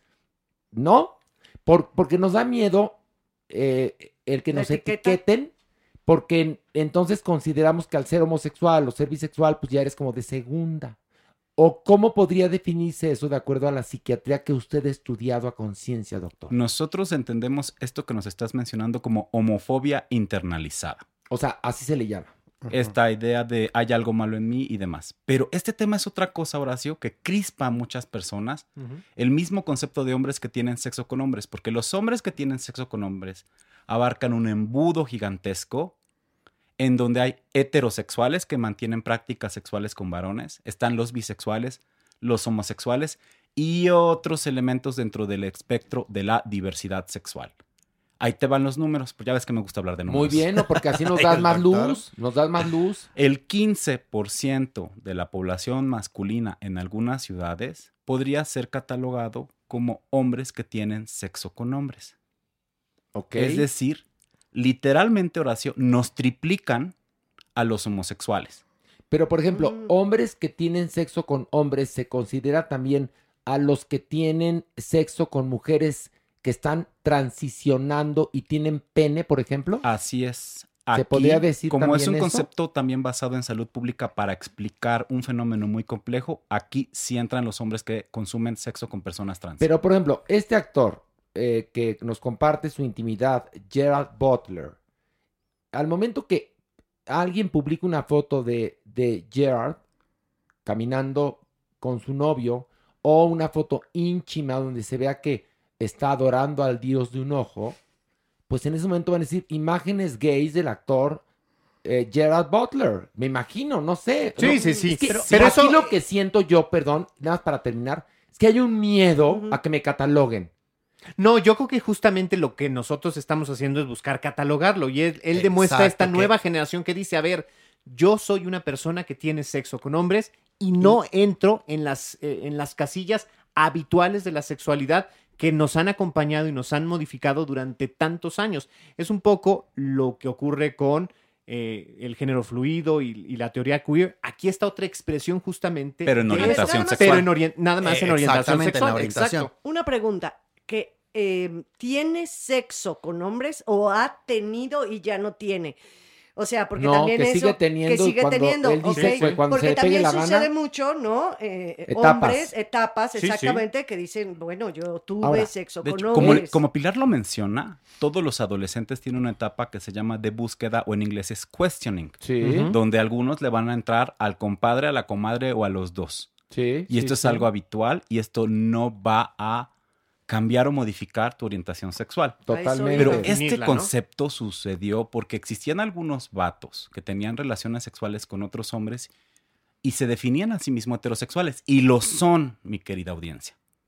Pero mantienen a veces prácticas sexuales con otros varones y como Horacio lo dijo muy claro, no se relacionan ni afectiva ni intelectualmente con el género masculino, sino es la manera, la tal manera en co- exacto. Sí, sí. Y la manera en que establecen ya sus relaciones de pareja es con mujeres. Y creo, Jeremy, hay que hacer notar también que este sector ha sido muy importante, cómo se ha atendido a nivel salud pública, sobre todo ante la pandemia de VIH, porque justamente estas personas que no se identifican como sexuales están en riesgo, pero no se identificaban a sí mismos o no se veían como en riesgo y justamente por esta característica lo están. Entonces la salud pública dice, ok, te identificamos como una persona no homosexual, pero tienes que entenderte y atenderte como un sector en riesgo. Eso es Pero muy, tenemos aquí muy un importante. testimonio importante que es el de la supermana. Sí. Normalmente, ¿qué tipo de hombres se acercan a ti? A mí, heterosexuales. Ok, ellos se identifican como heterosexuales. Como heterosexuales. Y cuando tenemos relaciones, Sí. finalmente yo soy eh, lo femenino, aunque al tiempo va cambiando esta Es circunstancia. decir, los roles de pasivo y activo. Ec- Pero, pero va cambiando. Pero hay una, una, tengo una pregunta. Ajá. ¿Ellos a- abiertamente andan contigo o es No. una relación, digamos, este, más escondidita? Es como escondida. ¿Ven? Ahora ya hay mucha más libertad y Sí. visibilidad y mucho más valor para salir, Sí. ahora sí, que anteriormente. Ahora yo creo que los hombres tienen una posibilidad de abrirse, de disfrutarse, pero no deja de ser complejo para ellos porque seguimos siendo una cultura machista. Exactamente. Ojo. Y bien, nos lo dijo aquí Raquel, de que Sí. evidentemente a ella la buscan heterosexuales, Sí. pero luego no la presentan con los amigos ni con la familia, porque entonces hay algo prohibido. ¿O qué tal en la intimidad, no? Por ejemplo, en mi caso, Sí. eh, no me tocan el pene, por decirte algo, ¿no? Ajá. porque ellos son muy hombres y tal, Sí, pero sí, ven sí, en, mí algo femenino y así. Y al tiempo esto va cambiando. O sea, yo he sentido a Al través, rato se suben al guayabo. pero durísimo. Y yo he, notado esto a través de, de las décadas, Bueno. que sí hay una mayor eh, sensibilidad en los hombres y permitirse, Bueno, dejarse llevar. Eso, eh, ojalá. Pero por otro lado, fíjense que hay algo muy interesante. Eh, al momento de que alguien dice, a mí no me clasifiquen, porque yo soy una persona que eh, me enamoro de las mujeres, soy presuntamente heterosexual, pero a veces me gusta que me la dejen ir, ¿no? O me gusta este, penetrar a un hombre, porque me da placer.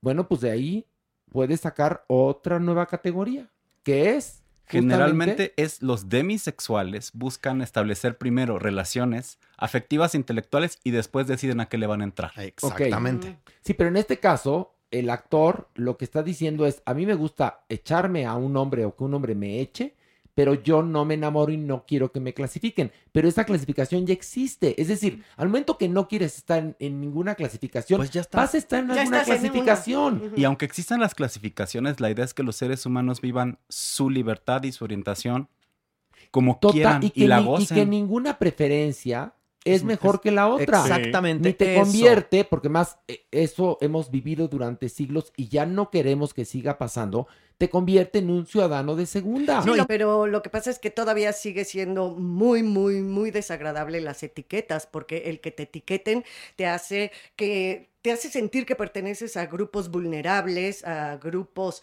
atávicos. Entonces, yo lo que creo es que todos debemos vivir realmente lo que queremos sin que el otro nos juzgue ni nos etiquete. Fíjate que tocaste la tecla negra de este piano de lágrimas. A mí los hombres que me han tocado por lo general son hombres extremadamente machistas. Tienen estas cosas en su cabeza y estos pleitos y estos eh, volcanes, ¿no? En erupción de que sí soy, no soy. Y yo lo que trato es calmarles, lo primero, hacerles ver que no está mal, que disfruten y llegar hasta donde ellos quieran, por supuesto. ¿Cómo se trata eh, psiquiátricamente esto, doctor?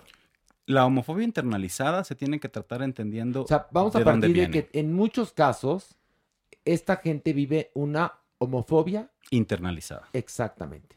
Y entonces, tratar el estigma y la discriminación requiere múltiples abordajes y puede ser tan complejo como tratar comunidades o pequeños grupos o a la persona, al individuo. Sí. Ahí es donde entra la salud mental pública, la salud pública, la psiquiatría específicamente.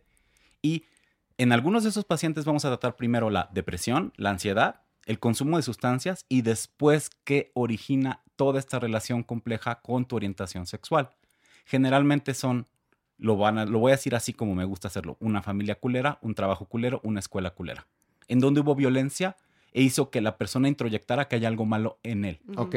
Y aquí entonces vamos hablando y vamos explicando que Porque, a ver, yo pregunto, igual. ¿por qué te puede gustar tener sexo con un hombre y no puedes empatizar?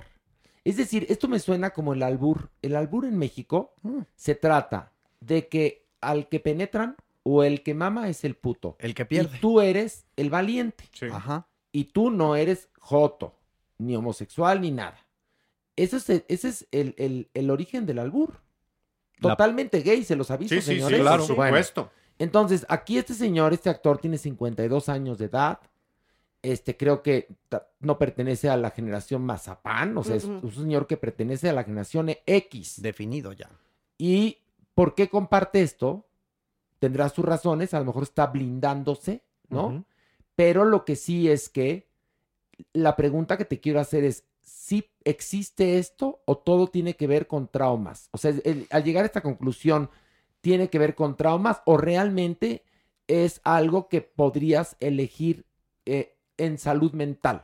Realmente existen, Horacio, los hombres que tienen sexo con hombres y hay personas que no tienen ningún problema en mantener relaciones sexuales con otros hombres y tener su vida totalmente heterosexual. Ok. Pero también responde a un machismo tóxico. O sea, una cosa que te agobia, que te tiene, que Pues te, yo te- digo, te ¿no? exige Pero- la sociedad. Y entonces tú dices, no, pues yo tengo que responder a todos estos cánones, porque si no, soy un joto, entonces soy un marica. ¿Y qué creen? O sea, no pasa más que lo que tiene que suceder en una intimidad. Exacto, si te etiquetan, la sociedad te repudia. Entonces, ¿qué dices? Sí me gusta eh, tener relaciones con hombres, pero no soy homosexual. Eh, creo que es un poco la estructura mental que este actor está presentando. Porque si partimos de la base de que todos somos iguales y que cualquier preferencia este, que sea obviamente entre adultos, etcétera, eh, it's okay, entonces, ¿por qué nos va a preocupar que un señor se acueste con otros hombres, pero, pero que se enamore de las mujeres, siempre y cuando Pero yo creo que lo diga, Fíjate que ¿no? un, un matiz interesante. Este hombre, como sea,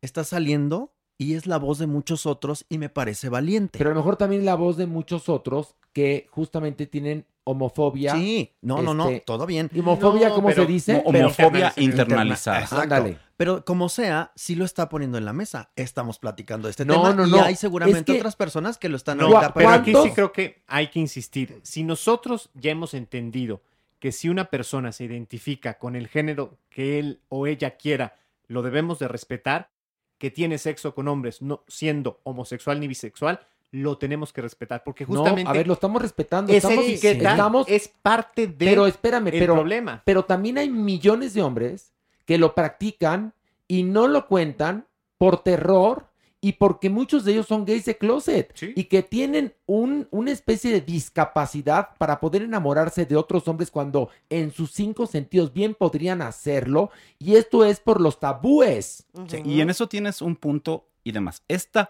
situación es más compleja de lo que lo Que, imaginamos. ojo, también pasa Pero- con mujeres, ¿eh? Sí, también también, pasa con Esto- mujeres. De ¿eh? hecho, esto que estás mencionando es fantástico, Horacio, porque resulta que nosotros nadie, esto la Supremana y yo lo investigamos, nadie sabe cuál es el número, las cifras de las mujeres que tienen sexo con mujeres. Las Sí, mujeres es que se echan a la comadre, Muy raro. que se definen como heterosexuales, que tienen relación con otras mujeres, desconocemos ese No número porque no hay datos o nadie ha sabido cómo interrogar y saber esto. ¿Cómo llegar Pero hasta allá? lo- A ver, eh, a ver, doctor, si yo dijera, a mí me gusta tener relaciones sexuales con mujeres, pero no soy lesbiana, es un poco lo que se está planteando aquí. Sí. ¿Por qué no lo aceptaría yo a fin de cuentas?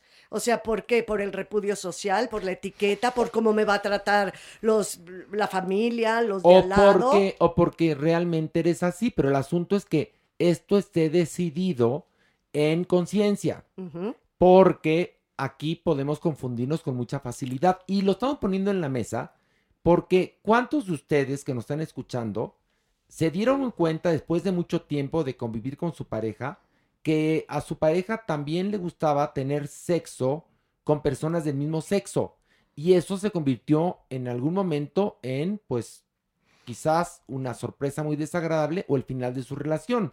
Entonces aquí el asunto es que todo mundo ejerza su vida sexual, pero en conciencia. Sí, Es exacto. eso, y que no nos mintamos, y que todo cabe, todo cabe, por supuesto. Algunos sí serán este, congruentes, otros no serán congruentes, pero todo cabe. Ese es el chiste. Y no es que no estamos juzgando. No. Estamos tratando de, de analizar el fenómeno porque hay muchos homosexuales que van por la vida con el corazón roto porque se enamoran de ese tipo de hombres. Sí.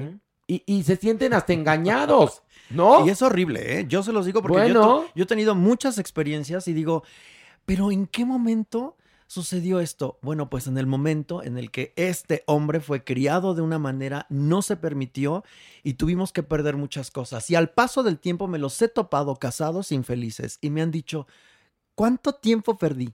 Y eso a mí me duele mucho. Pero también está el caso de un amigo que se casó con una mujer y que desde que eran novios le informó que a él le encantaban las mujeres, pero que una vez al mes le gustaba que se la metieran. Y entonces ella lo aceptó y creo que pues felices son. Es que esto es lo que hay que mencionar. Lo, tanto los hombres que tienen sexo con hombres como las mujeres que tienen sexo con mujeres existen. Y como dice Horacio, se vale. Pero el punto es hablarlo con los otros, es decir, yo me defino como heterosexual, Como pero a veces me echo al compadre, me gusta que el compadre me eche. Bueno, te digo que la base del albur que, que bueno, que nos enorgullece a los mexicanos es, es eso. Por eso las Es eso. jotitas no nos pueden alburear. Y hay otra cosa, ¿eh? Y esto se da entre no sé por qué. Cuando no es realmente una decisión plena y libre, esto se da muchísimo en sociedades muy cerradas. Como por ejemplo, digamos Monterrey, donde hay una cantidad de señores casados que tienen a la mantuco en otro lado viviendo o que se hacen pasar como, como el padrino y hacen hasta que convive y todo. Ahí ya entramos en el mundo de los secretos y las mentiras que nada más envenenan el alma. 100% homofobia internalizada. Exactamente. Bueno, pues ya estuvo. Ahora sí, vamos a esto. El Averno.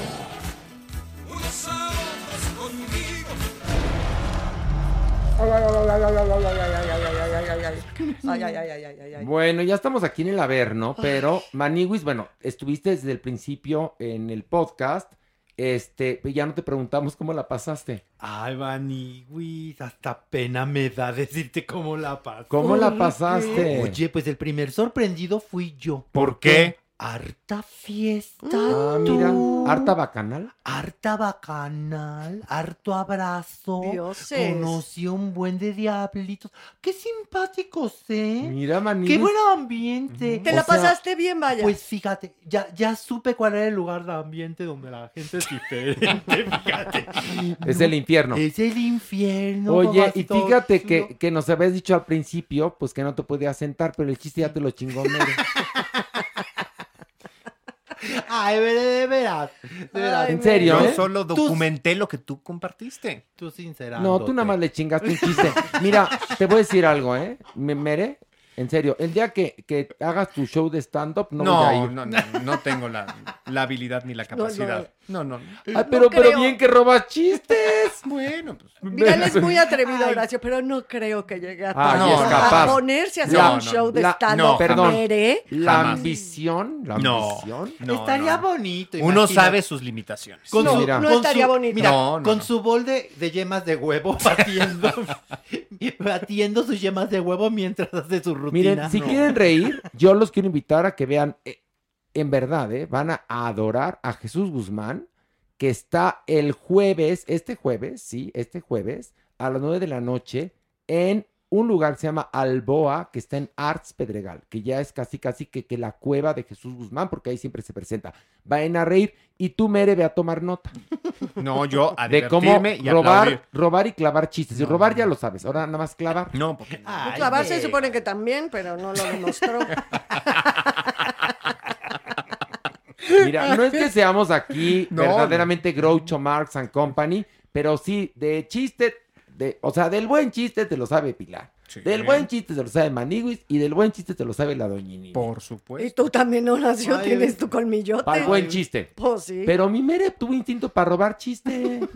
Ay, no, qué no sabes que entre eres, ¿eh? comediantes eso es, pero bueno, no puede ser guillotina, de verdad. Exactamente. Bueno, este, ¿ya? ¿Listo? Ay, ya me urge. Ya sí, pero si saliste hace hora y media, ¿ya quieres regresar? Vámonos, vamos a bajar. Órale, a bajar. una, dos, tres.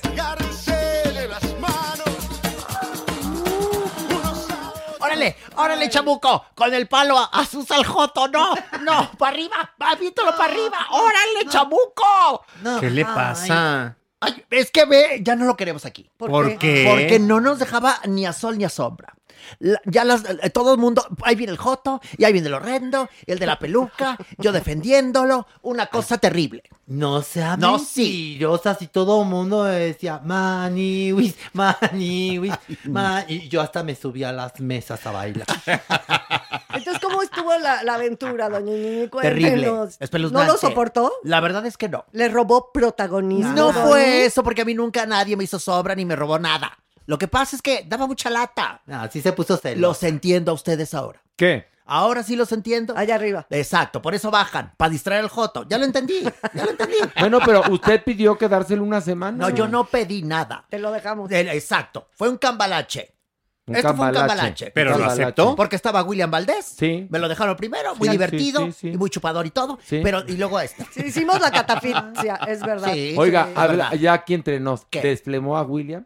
No, ya venía de- desvenado. Ese cuaresmeño ya venía. hasta tartamudeó. Sí. No, no, no. Ya, para hacerla tartamudear, usted está cabrón. ¿en No, serio, perdóname, eh? pero ya venía desflemado. Oigan, Una yo quiero terrible. enseñarles. Que ¿Una foto de William No, desflemado? no, no, no, no, ya, ya, si usted me lo dice, me lo imagino y con eso quedo. No, de que el podcast también es un producto infantil, sí. Sí. Ya Es ven verdad. que desde que soy conductor familiar, Sí. bueno, eso me dijeron, ¿no? Sí. Sí, sí. Entonces ya los niños me siguen. Oye, déjame contarte que el otro día fueron unos niños a hacer una cosa muy bonita, este, en Reyes del Playback con Sergio Sepúlveda, y se pintaron todos como cepillín. Y todos los niños pidieron foto conmigo. Y yo dije, pues ya seré como Tatiana o qué chingada. Como Chabelo, qué pacho. Pero todos los niños, foto, foto, foto. Y yo dije, yo, yo empecé a gritaban, joto, joto, no era No. foto, foto, foto. Te aman los niños, Horacio. Pues los niños, escuchen a esta niña que es fan de Farándula 021. Otra oportunidad. Ana ¡Adoré! ¿Ya ven? ¡Wow! Ay, ¡Bravo! ¡Qué belleza! ¿Ya ¿Ven vieron? cómo si estamos llegando a, las conciencias infantiles? A las por nuevas favor, A las juventudes. nuevas generaciones. Exacto. Qué bonito. Yo quiero mandarle un beso y un saludo muy apretado a esa niña, a Victoria, que la quiero muchísimo. Y cuando me mandó su mamá Qué este belleza. audio, me encantó. Me encantó que tengan esa apertura en la familia y que oyen el podcast con sus hijas. O sea, eso está No, y que además una cosa, que sepan que todo es puro cotorreo. Exacto. Y de construir las palabras. Eso también es bueno, Horacio. Sí, además no ofenden las palabras, sino las intenciones. intención. Muy bien, mi doña Ahí por está. eso la quiero Ay, sí. mucho a usted. Ay, Yo sí. te adoro. Ay, ¿Ve? ay, sí, tómense una foto. Ay, Tú cállate, adoro. Lara, y Ay, ya, pues ve, porque, porque no lo ofenden a usted, me ofenden a mí. Bueno, si lo hubieran visto, está en calzones. Nadando en la alberga que tenemos nosotros. ¿Cómo, es de, cómo, es, ¿Cómo está de cuerpo la Bien bonito. No, no. Bonita pierna. No, y tu merengo no te expongas tampoco. porque- Yo no he hablado. Por favor, no te Yo no Merengón, queda esta semana. Merengón se queda en el Averno esta semana. por robar el chiste. No, a ver si adelgaza tres gramos mi merengón. Pero en la alberca de lava. Oye, vida. porque el que llegó a mi vida, que era un delgadito periodista de moda, ahora se ha convertido verdaderamente en un portento de la noticia, pero también hace ¿Quién, dice- merengón. ¿Quién lo ha negado? Pero bueno, ya, ya sabes que bien dicen que no hay gordas sin hombre. Y tú confirmas la regla. Y merengón Adiós, confirma gracias. la regla. ¿qué? Fue, fue para amarrar, hombre, no vaya a ser que se le pena.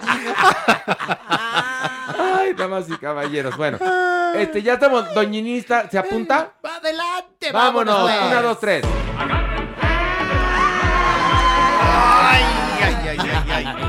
Mira.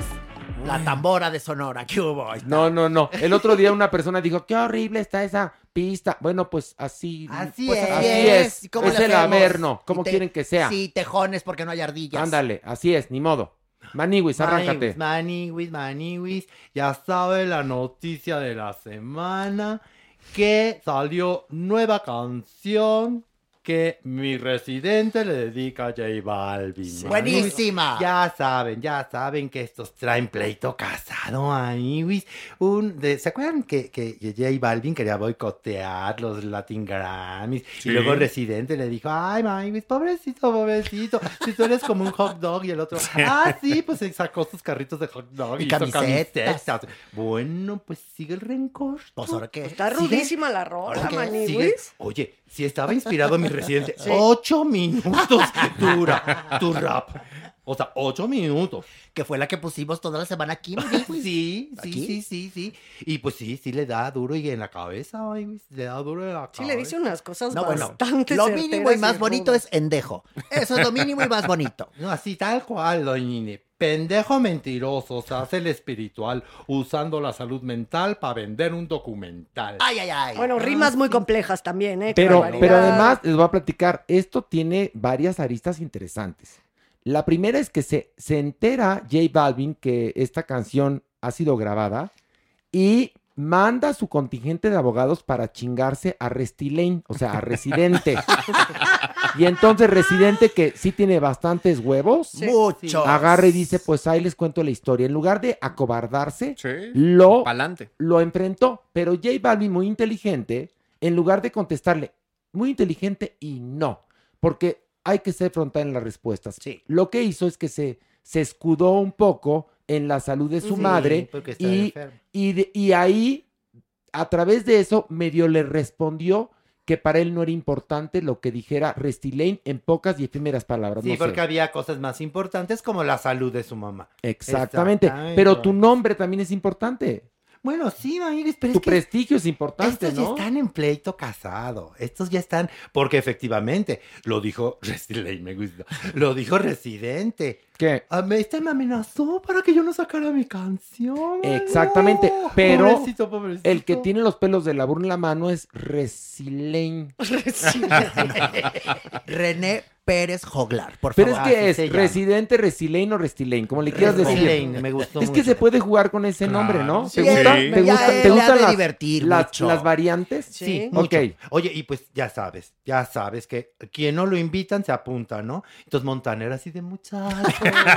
luego, luego salió. Muchachos, no se peleen, ay, Luis. Por favor, todos somos hermanos. ay". Pero hay Y- algo- Y intentó hacer así como Sí, su como, rap y ahí sí, todo. ya, dense la mano. Exacto, así. Pero ¿sabes qué pasa? Que Resi Lane tiene un punto importante.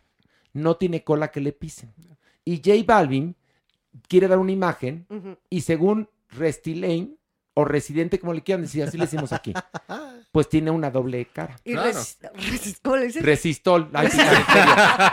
Residente. Ah, No, Resistol. Restilane, me gusta. Pero además, desde el primer momento Eh, perdón, fue súper Pero claro quiere con- hablar de Resistol, dinos. Adelante, Resistol, adelante. Siempre ha tenido una postura muy congruente y muy política, él casi siempre en toda su música. Sí. O sea, no es una veleta como el otro. Eso es totalmente Sí, cierto. Muy y bien. toda su música tiene un contexto social, político muy fuerte. Y te digo una cosa, Sí. me parece un hombre con muchos huevos y muy inteligente.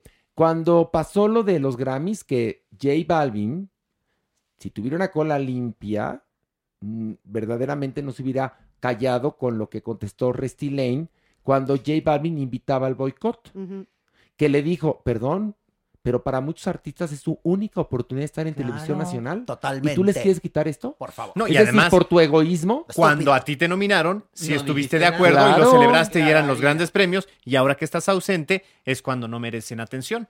Pues yo les digo una cosa, que creo que mi Restilane va a ser la némesis de J Balvin y lo va a desenmascarar, así que mal de conviene a J Balvin si va a estar muy contestatario y con los ritmos urbanos, que lo haga con verdad. Pues Y sí, que ¿no? se ponga picudo, a ver si es cierto, ¿no? J Balvin. Muy bien, me gusta, El- que el se ponga payasito este-. El que también se puso picudo es uno que se llama Mr. Cumbia. Ahí está ridículo. Porque luego, luego les hizo una cumbia. Ay, la un de- oportunismo, yo ya la oí, ¿De por qué Dios, habla? te ¿De quieres qué habla la morir. cumbia? Le hizo la cumbia, le dice. Del Mr. pleito. Cumbia. Oye, a- a- imagínensela en ritmo de cumbia. Oye, residente, para tiradera, si no lo sabes, el mundo ya está en guerra. Ese es uno de Que, los- que espérate, ese es uno de que los lo primero que dice Residente cuando empieza Ah. su video es, sé que estamos en guerra. O sea, perdónenme que venga con esa frivolidad. Es- tiene hasta la inteligencia para, des- para Sí. anotar eso, Muy ¿eh? picudo. A mí me cae re bien. Mi René. Este, ¿nos vas a restar la cumbia, No, Maniguis? no, no, no, nada más quería, quería citarla. Es Va- patética la cumbia, no sabes. no Vamos a bajar un nivel más. Bueno, más.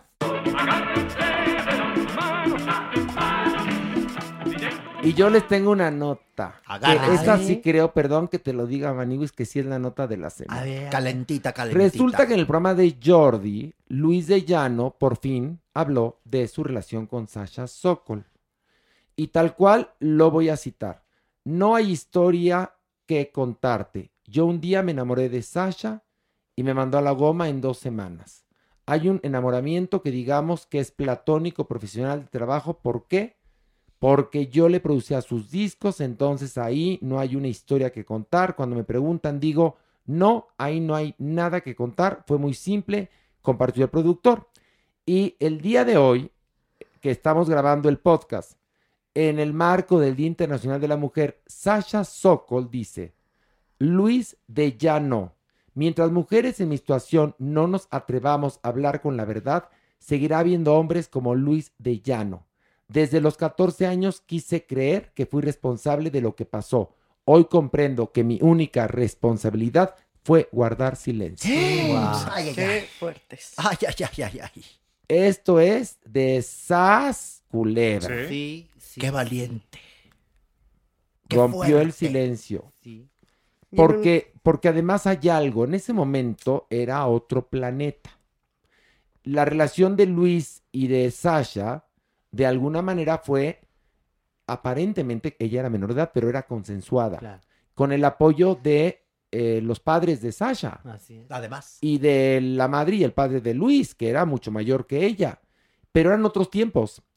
Y ahora muchas de estas personas que vivieron situaciones como estas están tomando conciencia por la información que hay. Por no sé, a ver, Pilar, tú como mujer, opina, por favor. Pues yo pienso que es muy valiente de su parte porque es un tema que siempre ha estado en el aire, que siempre se ha estado comentando y nunca se, ella nunca había hablado.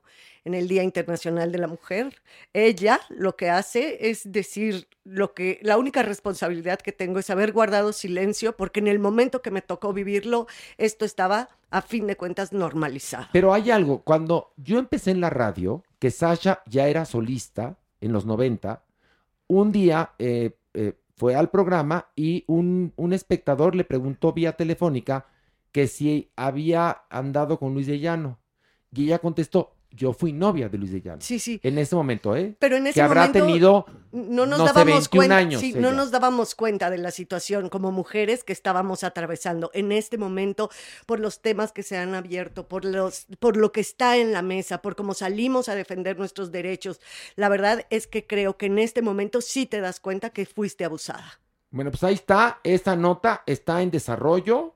Comprendan que es martes. Eh, eh, me imagino que miércoles, jueves habrá reacciones, Ah, pero seguro. esto está en desarrollo, doña Nini, Y, ¿qué? y- y como me la pinten, un menor de edad, una menor de edad, es eso. Inocencia. Por favor, Pero respetemos. también le voy a platicar Pero una cosa. también si tienes 21 años, ¿eh? O sea, con un hombre más, o sea, claro. la situación Estamos hablando de, este ese caso, momento, Pilar. por Estamos eso. hablando de este caso, de La una situación de ese momento, doña, era muy diferente a lo que hoy se vive. Por eso hoy las mujeres pueden hablar Sí. y Levantar levantar, la la, voz. con respecto a hechos o relaciones de su pasado. Sí, sí. Sí. Y el poder del no es ejercerlo. Oye, y nadie va a querer ir al podcast de Jordi o como se llame, su YouTube, porque le saca la verdad Pero y luego andan arrepintiéndose. Está muy bien. ¿Qué? Jordi le mando un beso. Le quiero. No, pero ¿cómo No. le hace Jordi muy ya, bien? ya eh? te lo dije. Que los pone pedos. Pues los, les pone alegres, digamos Ya. alegres. Alegres. Y les suelta Bueno. un poquito la lengua. ay, Pues es que, a ver, el alcohol, hijo. Te desinhibe, ahora. Se desinhibe, Exacto. exactamente. Oye, pues la que no anda muy alegre, Maywis, ¿Quién? es Yuri. Ay, lo Ay, de ay. Espérate, no, no, no, no, pero no no, no, no, vamos, Por por, favor, favor. hay que bajar. Sí, no, bajar, no nos sí. metas dos Por notas favor. en el nivel. No, No, no, no, vámonos más No, abajo no, con no, esto esa. está- lo de Yuri está horrible. Vámonos, Ah. vámonos, vámonos.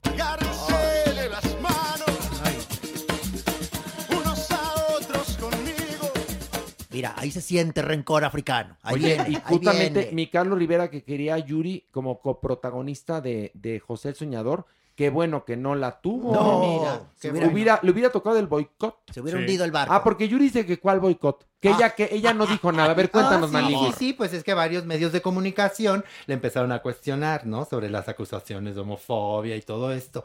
Y dijo, nunca hay ningún video en que yo haya hablado mal de ustedes o de la gente de la comunidad. Nunca. Que me lo pongan a ver. Entonces, la gente que no me quiere saca eso.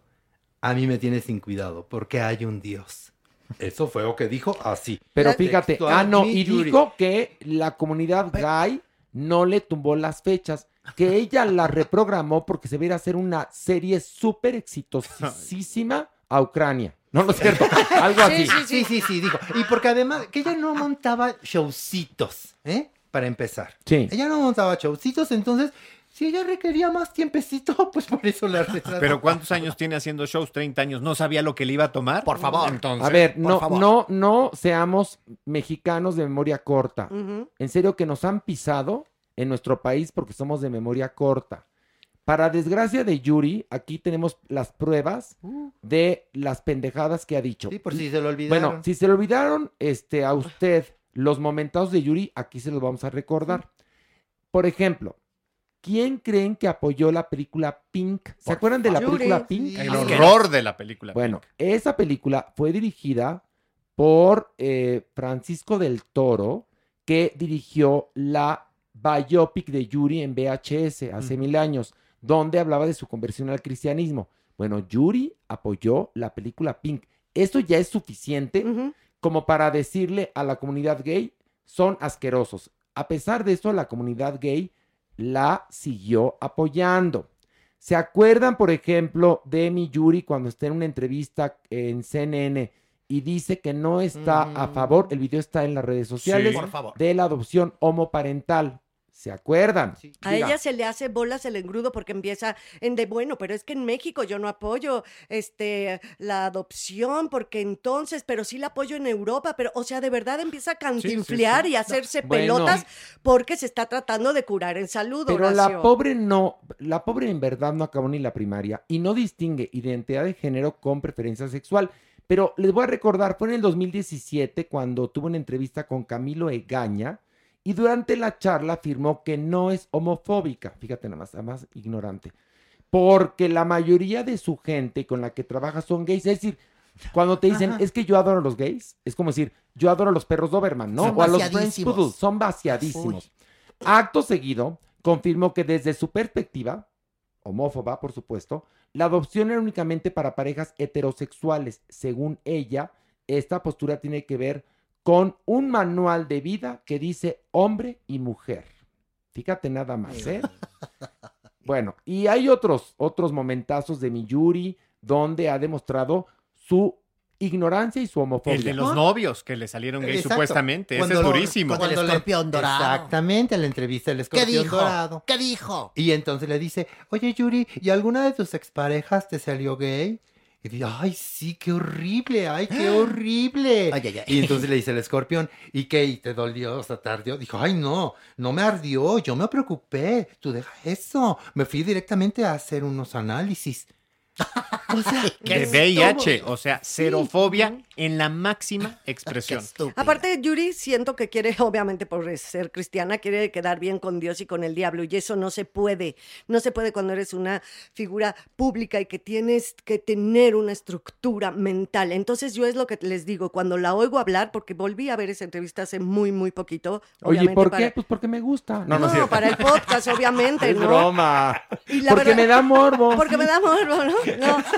Y cuando ¿Qué? la oí hablar, yo decía, no, esta mujer quiere quedar bien con unos, con otros. Y eso, que el clásico de, ay, no, todos los que trabajan conmigo son gays y de verdad yo los quiero muchísimo. Sí, yo, no te- yo no tengo nada en contra de la comunidad, pero que no adopten, ¿Pero ¿no? qué Hombre, crees? hombre, Es decir, mujer, La comunidad ya abrió los ojos. Mi No, Quique ya me dijo. pero tardaron mucho, Eh, perdóname. muchísimo. Pero mi Quique me dijo que la más draga, Yuri la menos. Pues Yuri la menos. Yuri la menos. Pero ahí fue la gota que derramó el Pues vaso. sí. Te voy a decir algo, este, Maniwis, tú que eres tan defensor de los derechos de la comunidad al igual que yo. Sí. Yuri pensó que podía vivir, como bien dijo Pilar, con lo mejor de los dos mundos. Sí. Por un lado, soy una muy piadosa cristiana y por otro lado, le saco el billete a la comunidad Ah. gay. Y la comunidad gay tardó mucho, tiempo en Mucho. darse, o sea, Muchísimo. yo esto lo vengo diciendo desde hace un chorro de tiempo. Hace mucho tocamos este Pues ya por eso me odia Yuri, que era mi amiga, porque he dicho, he mostrado mi postura al respecto y me parecía verdaderamente muy frustrante que la comunidad gay siguiera apoyándole y esta mujer pendejada tras pendejada. Y ojo, ojo, esta mujer tiene un gran talento, sí, pero a la, a la par una gran ignorancia. Bueno, bueno, el último, el último mensaje que puso en sus redes sociales, puso? en su Instagram, y ya se le ve muy enojadita, ¿eh? Y pone, no odies a los que te tienen envidia. respeta sus celos, porque ellos son los que piensan que eres mejor que ellos. ¿Y cuál envidia? ¿De qué está hablando? Y después, ya sabes, pone, escribe abajo de ese video, si los perros ladran, es que vamos caminando. No, ahí sí no. Ay, Ahí sí ay, no. Luis. Es Ay. no quererse dar cuenta de las cosas, tener las, la realidad, la evolución enfrente y seguir anquilosado y seguir confirmando que la ignorancia es dueña de tu mente. ¿Sabes qué pasa? Que ella aplica esta mula es mi macho. No. Y como bien diría mi querida Pilar Bolívar, porque cuando me dijo esta frase, después de mucho tiempo de haberla escuchado, por fin la comprendí, peras al olmo.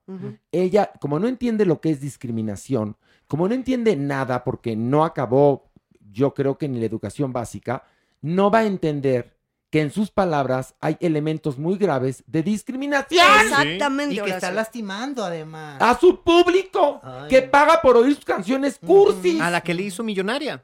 O por lo Sí. menos le dio mucho Perdón, dinero. Perdón, el- tú vas a un concierto de Yuri y parece el, el, el, el guilt.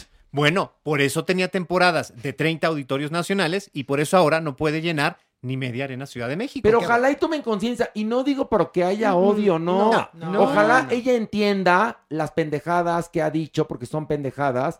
Y entonces le ofrezco una disculpa a su público y su público regresa a oír sus canciones ramplonas. Sí. Eso me parece perfecto. Y que le pare a su conveniencia moral. Pues sí. Eh, Porque es una conveniencia, Yuri. según ella, moral, ¿no? Yuri. Quedar bien Sí. con todos. Tú. Un mensaje, por favor. Güerita. Doña, doña, de la Eh, doña a Yuri. De la doña Yuri. Un mensaje. Yuri, tú, güerita, la ex querida.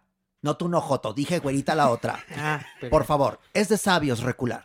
Ándale, muy bien. Ojalá lo entienda ella. Muy bien. ¿Tú reculaste, Maniwis? Uy, aquí no sabes cómo reculó. Oye, pero, eh, no, Pues ¿sí, sí. se portó muy mal? No, terrible. ¿Verdad que no, chamuco? No, pero si le quedó el, el pozo de la soledad, vela. Ay, espérate, espérate. Hola, Maniwis. Ernesto. Ya por Ernesto. fin regresaste. ¿Cómo la pasaron, don Ernesto? No, no, no, no, no, no. A ver, oye, una cosa. Mi Momento, querida Pilar. Pilar. Pilar Pellicer. Que no, que no, ya no me diga Pilar Pellicer, pobre Pilar, que ya está en, que está en el cielo, no aquí con ustedes en el infierno. Pues yo no conozco otra Pilar más que Pilar Pellicer. y Bueno, para es que mí, yo soy muy joven, te es que ya, llamas- pues ya está muy rocal. para mí te llamas Pilar Pellicer, que por cierto nunca te vi en mis novelas. Pero lo que quiero decir es que este joto horrendo vino a puro, puro, a puro desmadre aquí al infierno. Ay, pobrecito. de ¿Y le hizo casting? Perdón. Claro que no. Discúlpeme, Ay. pero usted confunde, no sabe con quién está A ver, hablando. vamos yo a- soy, cállate, soy el señor telenovela y yo, si algo hice muy bien, fue mis elencos. A ver. Y esta cosa no hubiera estado ni de peón 14 en la versión que hice de amor. Pobrecito. ¿Qué? Porque a William sí le Vamos- hizo casting. Vamos a romper el ¿Me pu- silencio. ¿Puedo terminar?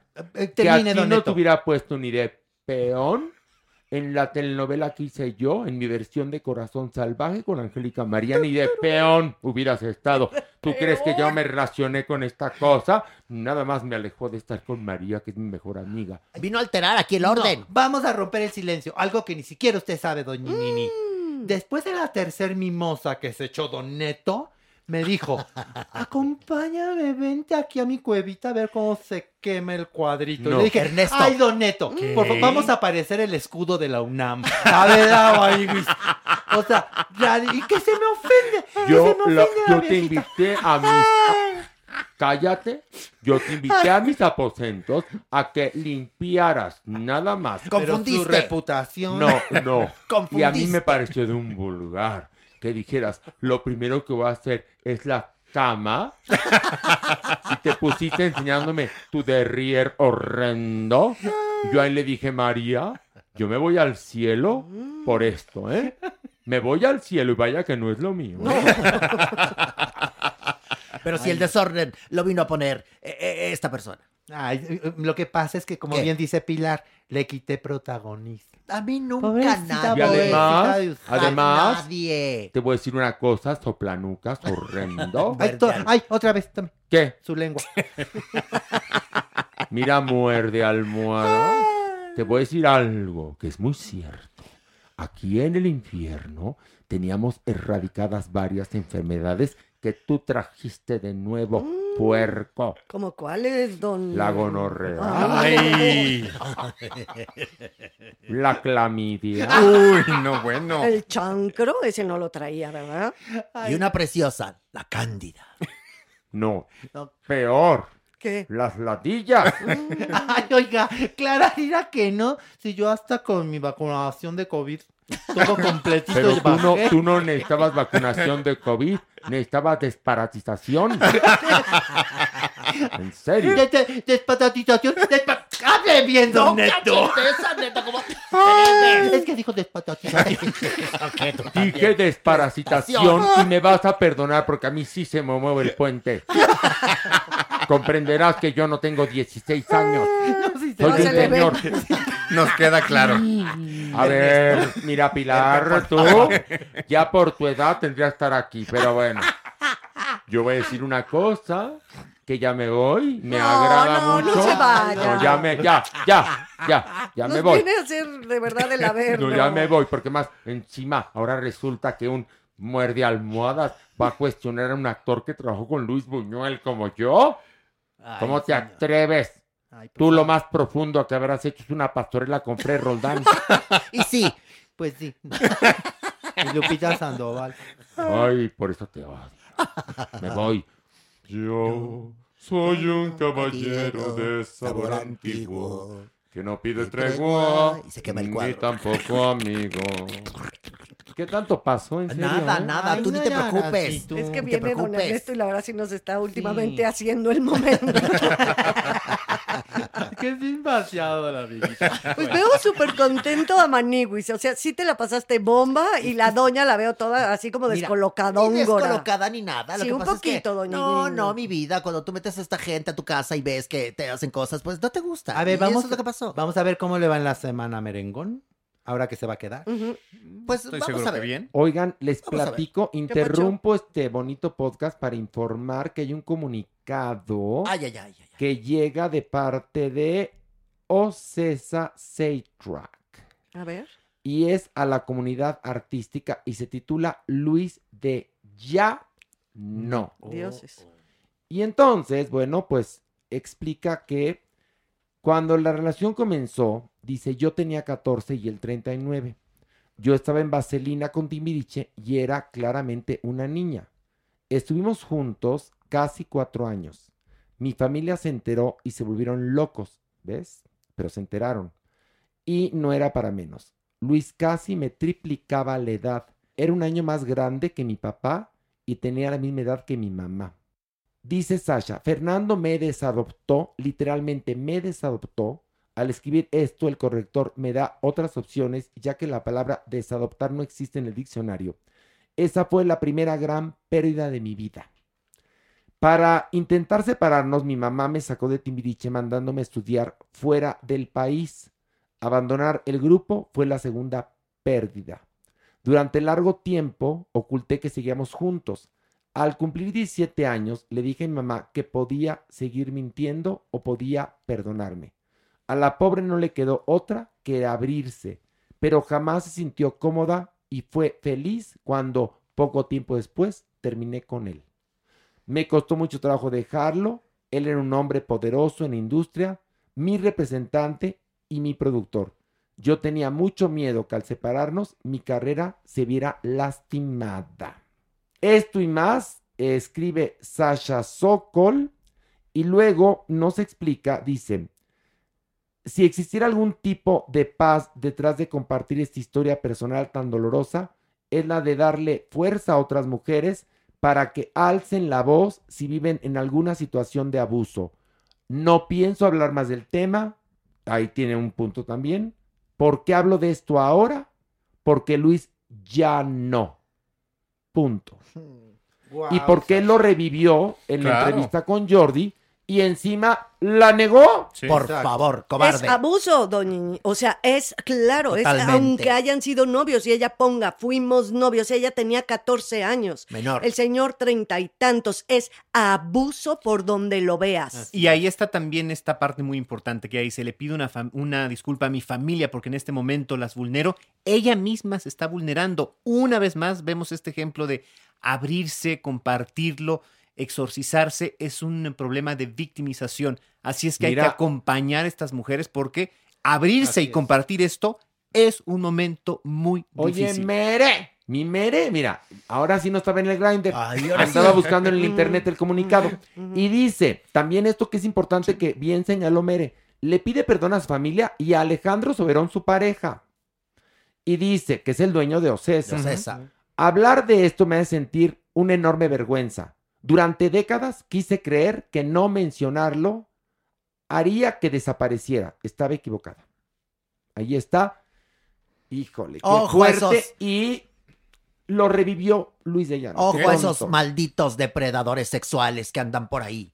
¡Ojo! Pero este tipo de denuncias, testimonios, de abrirte como mujer, la verdad lo mejor que está haciendo Sasha es que otras mujeres, otras jovencitas, o ya por piedad, Basta ya. sí, basta, y Sí. puedan tener el valor. Es que este tipo de testimonios dan valor a otras mujeres, a otras jovencitas, para abrir el corazón y para levantar la voz y, denunciar, porque no importa que esto haya sido en el pasado, señores, ni que ella era su novia, fue abuso, aunque haya sido hace 25, Pero más 30 lo expone años. clarísimo. Es decir, Sí. al momento que Magdalena Cuyiri, que yo adoré, la mamá Divina. de Sasha, yo la conocí muy bien, la adoré, era una mujer fuera de serie. Al momento que Magdalena queda divorciada y a Sasha, como dice, la desadoptan, Sasha queda ahora sí que, pues, de cabeza de su Sí, casa, de alguna forma. sí. Y, y era una niña de 15, 16, 17 años que quería hacer una carrera. Claro. Qué fuerte, ¿no? Sí. Otro nivel más, vámonos. Híjole.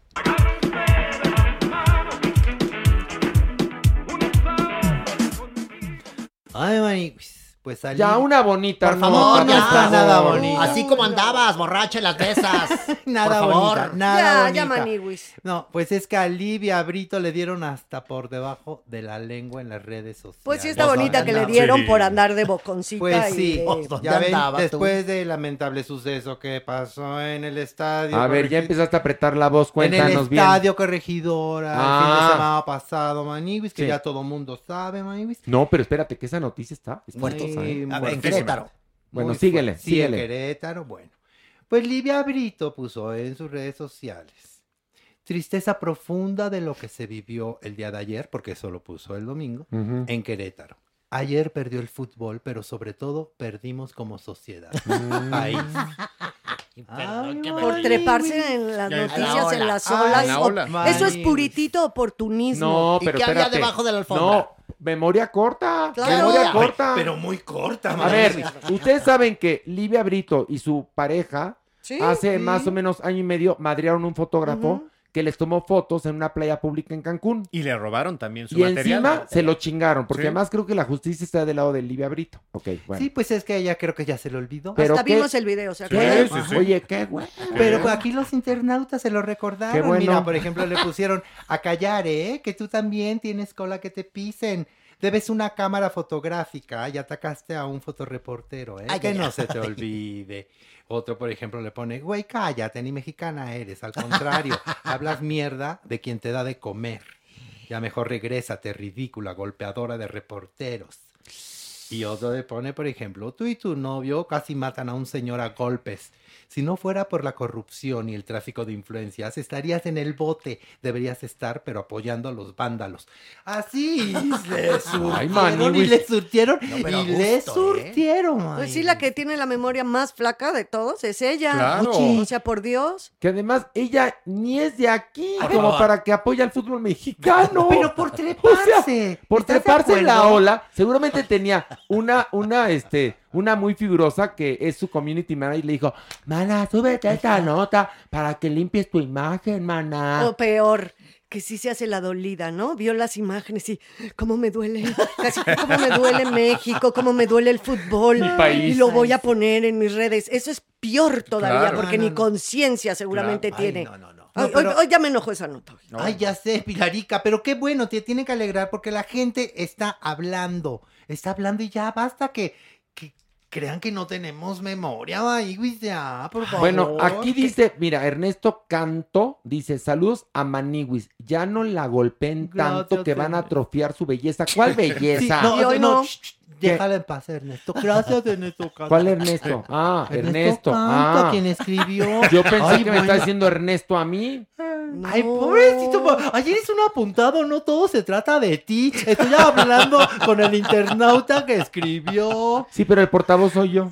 Ay, pues, pobre, pues ¿Ven? ¿Ven ¿Qué? cómo los entiendo ustedes ahora Sí. esta Ay, semanita? cállese, doña. No, así estuvo no, no, toda no la semana. calles, Por favor. Sí, porque anda así, pero mire como chinampinita. Por favor. Bueno, Vamos. y por otro lado, les voy a platicar. El público, la mitad apoya que William Valdés vuelva al Averno y la otra mitad que no. Al bebé Suki. ¿Saben qué pasa con mi William Valdés? Que le pasa lo mismo que a nosotros. O nos odian o nos aman. Por supuesto. Yo lo amo a William Valdés, pero hoy se nos fue a ver a Ricky Martin. Yo sí, yo- a mí sí me cae bien el bebé Suki. Ay, es lo un guapi, es ondita. guapi, bebé Bueno, Oli, ondita. como ¿Qué- dijera Jeremy.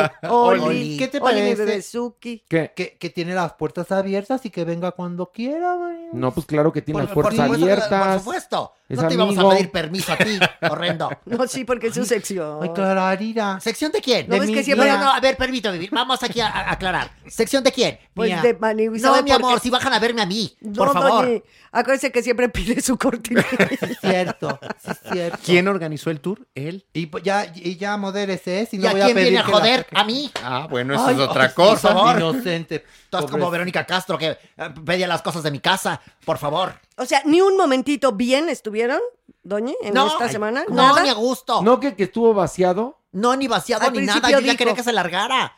Se lo ¿En dije. serio? Sí. Chamuco, día, deja de bostezar tú, di algo.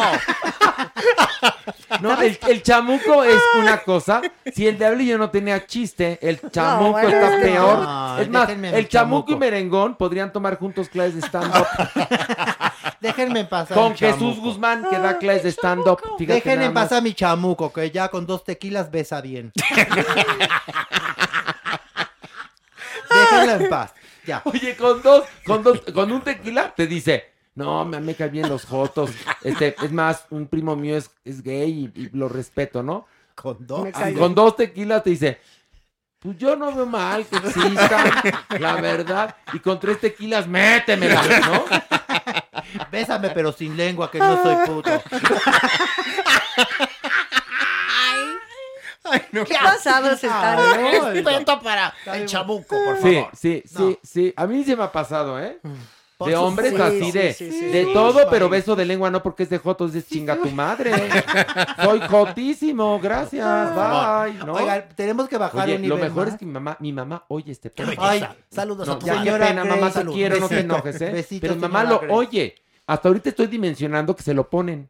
Pues sí. me Señora. Grace, le mandamos un beso. No, sí, muchos besos, mamacita. Y un beso a Esme, que anduvo mal de su ingle. Mi amiga Ay, Esme, porque Shema, porque a ella no le, dice- ya no le gusta que le digan Chema, es Shema. Shema. Shema, pues. Shema, así como que... shh. ¿Aquí es Shema. la hora de mandar saluditos? No, no es saluditos. Pero es que la pobre anduvo mal de su ingle y caminaba como rana atropellada. Porque yo quiero mandar Por culpa de un atracón sexual con Shema. Ay, ay, ay. Ay, no, Porque hay que tener Shema, cuidado. Shema vive lejos. Muy no me bien. diga. Sí. A ver, pásame el teléfono Se lo voy a pasar. ¿Ves? Te estoy diciendo Bravo. que este nada más vino a poner aquí el desorden. Pero, Sí, es que de verdad, A no puede ser. Pilar quiere mandar un saludo a quién. ¿A A quién? Silvia Navarro le mando un beso. Ay, que siempre Silvia nos Navarro. oye. A- eh, y que adorada. siempre, todo, Divina. todo el tiempo oye Sí. el podcast. El otro día que trabajamos juntas estuvo increíble porque así de, sí, Pilar, porque te fuiste a morder tu ayer. Y yo, no, sí, espérate. O sea, se sabía toda la vida de todos. Este, Ay, le mando Silvia, un beso un a Silvia, de verdad que siempre nos escucha y es una adorada amiga y una muy, muy buena actriz, como siempre lo he dicho. No, la verdad es que aquí queremos a Silvia Navarro. Muchísimo. La verdad.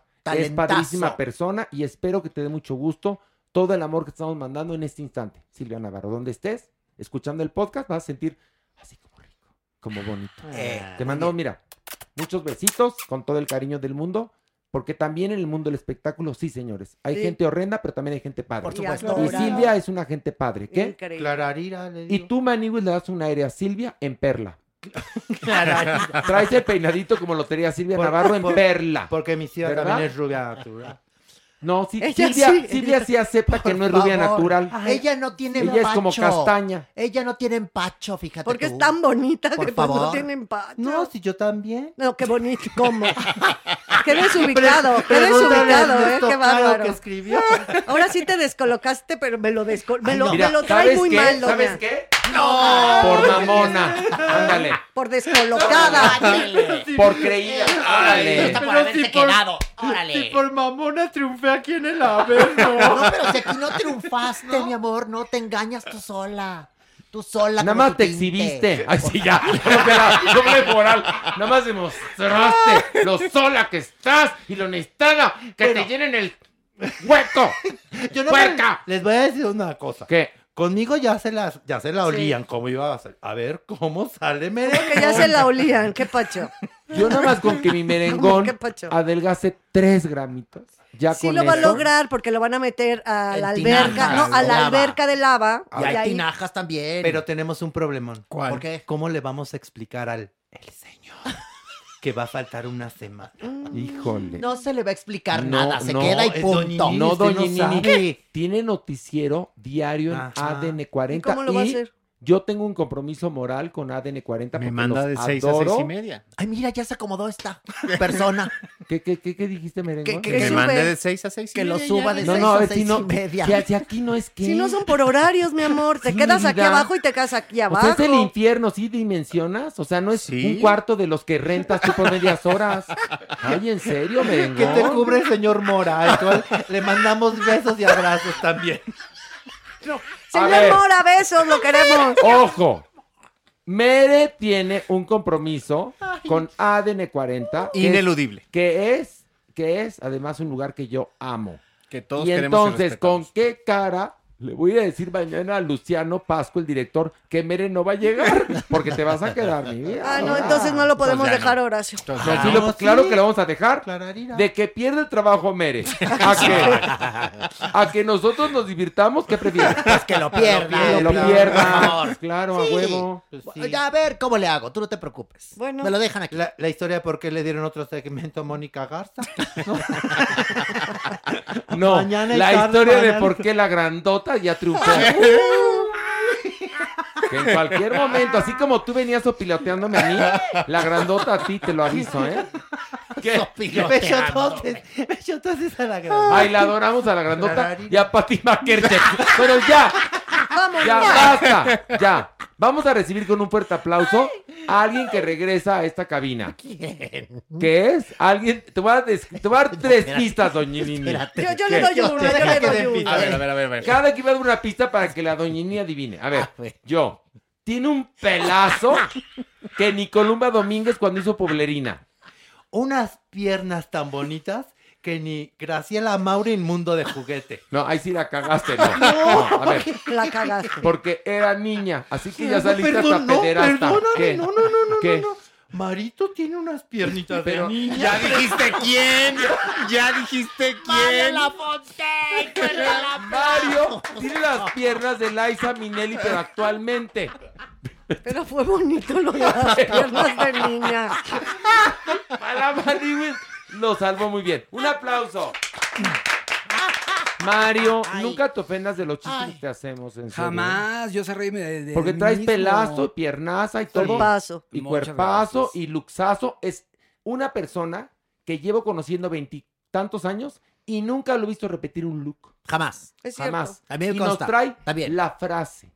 Porque hay gente que extraña mucho los cinco momentos. Va a haber cinco momentos la próxima semana. Así Y varios este, segmentos que teníamos, pero pues como que se han ido diluyendo, ¿verdad? Pero también porque Pero- nos vamos amarrando en sí. otros. O sea, eso, así, Sí, así sí, son sí. los programas. Ah, ya estamos escribiendo la radionovela, no digo más. Ay, ay, ay. ay. Ya estamos escribiendo la radionovela. Les voy a avisar qué personajes ya aparecen.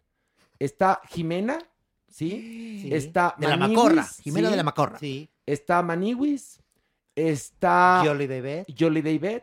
Ay, ay, ay, Jolie David. Jolly David regresa, sí. Está Laveros. Laveros. Laveros está impresionante. No digo más. Son los primeros personajes, así como en, en, en película de DC o de Marvel. Si quedamos De- poquita del info. universo. No, que, va- que vamos del universo Gallola, el universo desde Gallola, Desde más Gallola. bien dicho. Este, ya esos personajes ya están en la serie. Muy bien. Ya. O serie o radionovela. Yo creo que es radionovela. Radionovela, está Sí, padre el formato. Porque existen series en formato de podcast. Sí, yo sé. Esto es una radionovela. Radionovela. Sí, porque el formato le va muy bien. ahora. Clararira. Bueno, ahora sí, Magis, por favor, el colofón. Muy bien. El patriotismo es cuando el amor a tu propia gente es lo primero. Nacionalismo cuando el odio hacia personas distintas a la tuya es lo primero. Charles de Gaulle. Ándale, Ay, ándale. ay. Necesitamos más hombres como Charles de Gaulle. Por favor. Y México es el único país donde patriotismo y revolución van en sentido contrario. ¿Qué hubo? Muy bien, muy bien. Un aplauso y bravo. Esto fue Farándula 021. Recuerda, un nuevo episodio cada jueves. Casi no te conozco Rondas en mis palabras, rueda mi mente dónde estás. Casi no te conozco y no te dejo de pensar. Dicen tus ojos algo, muero de curiosidad. Cómo mirar siempre, cómo saber a dónde vas. Dicen tus ojos algo,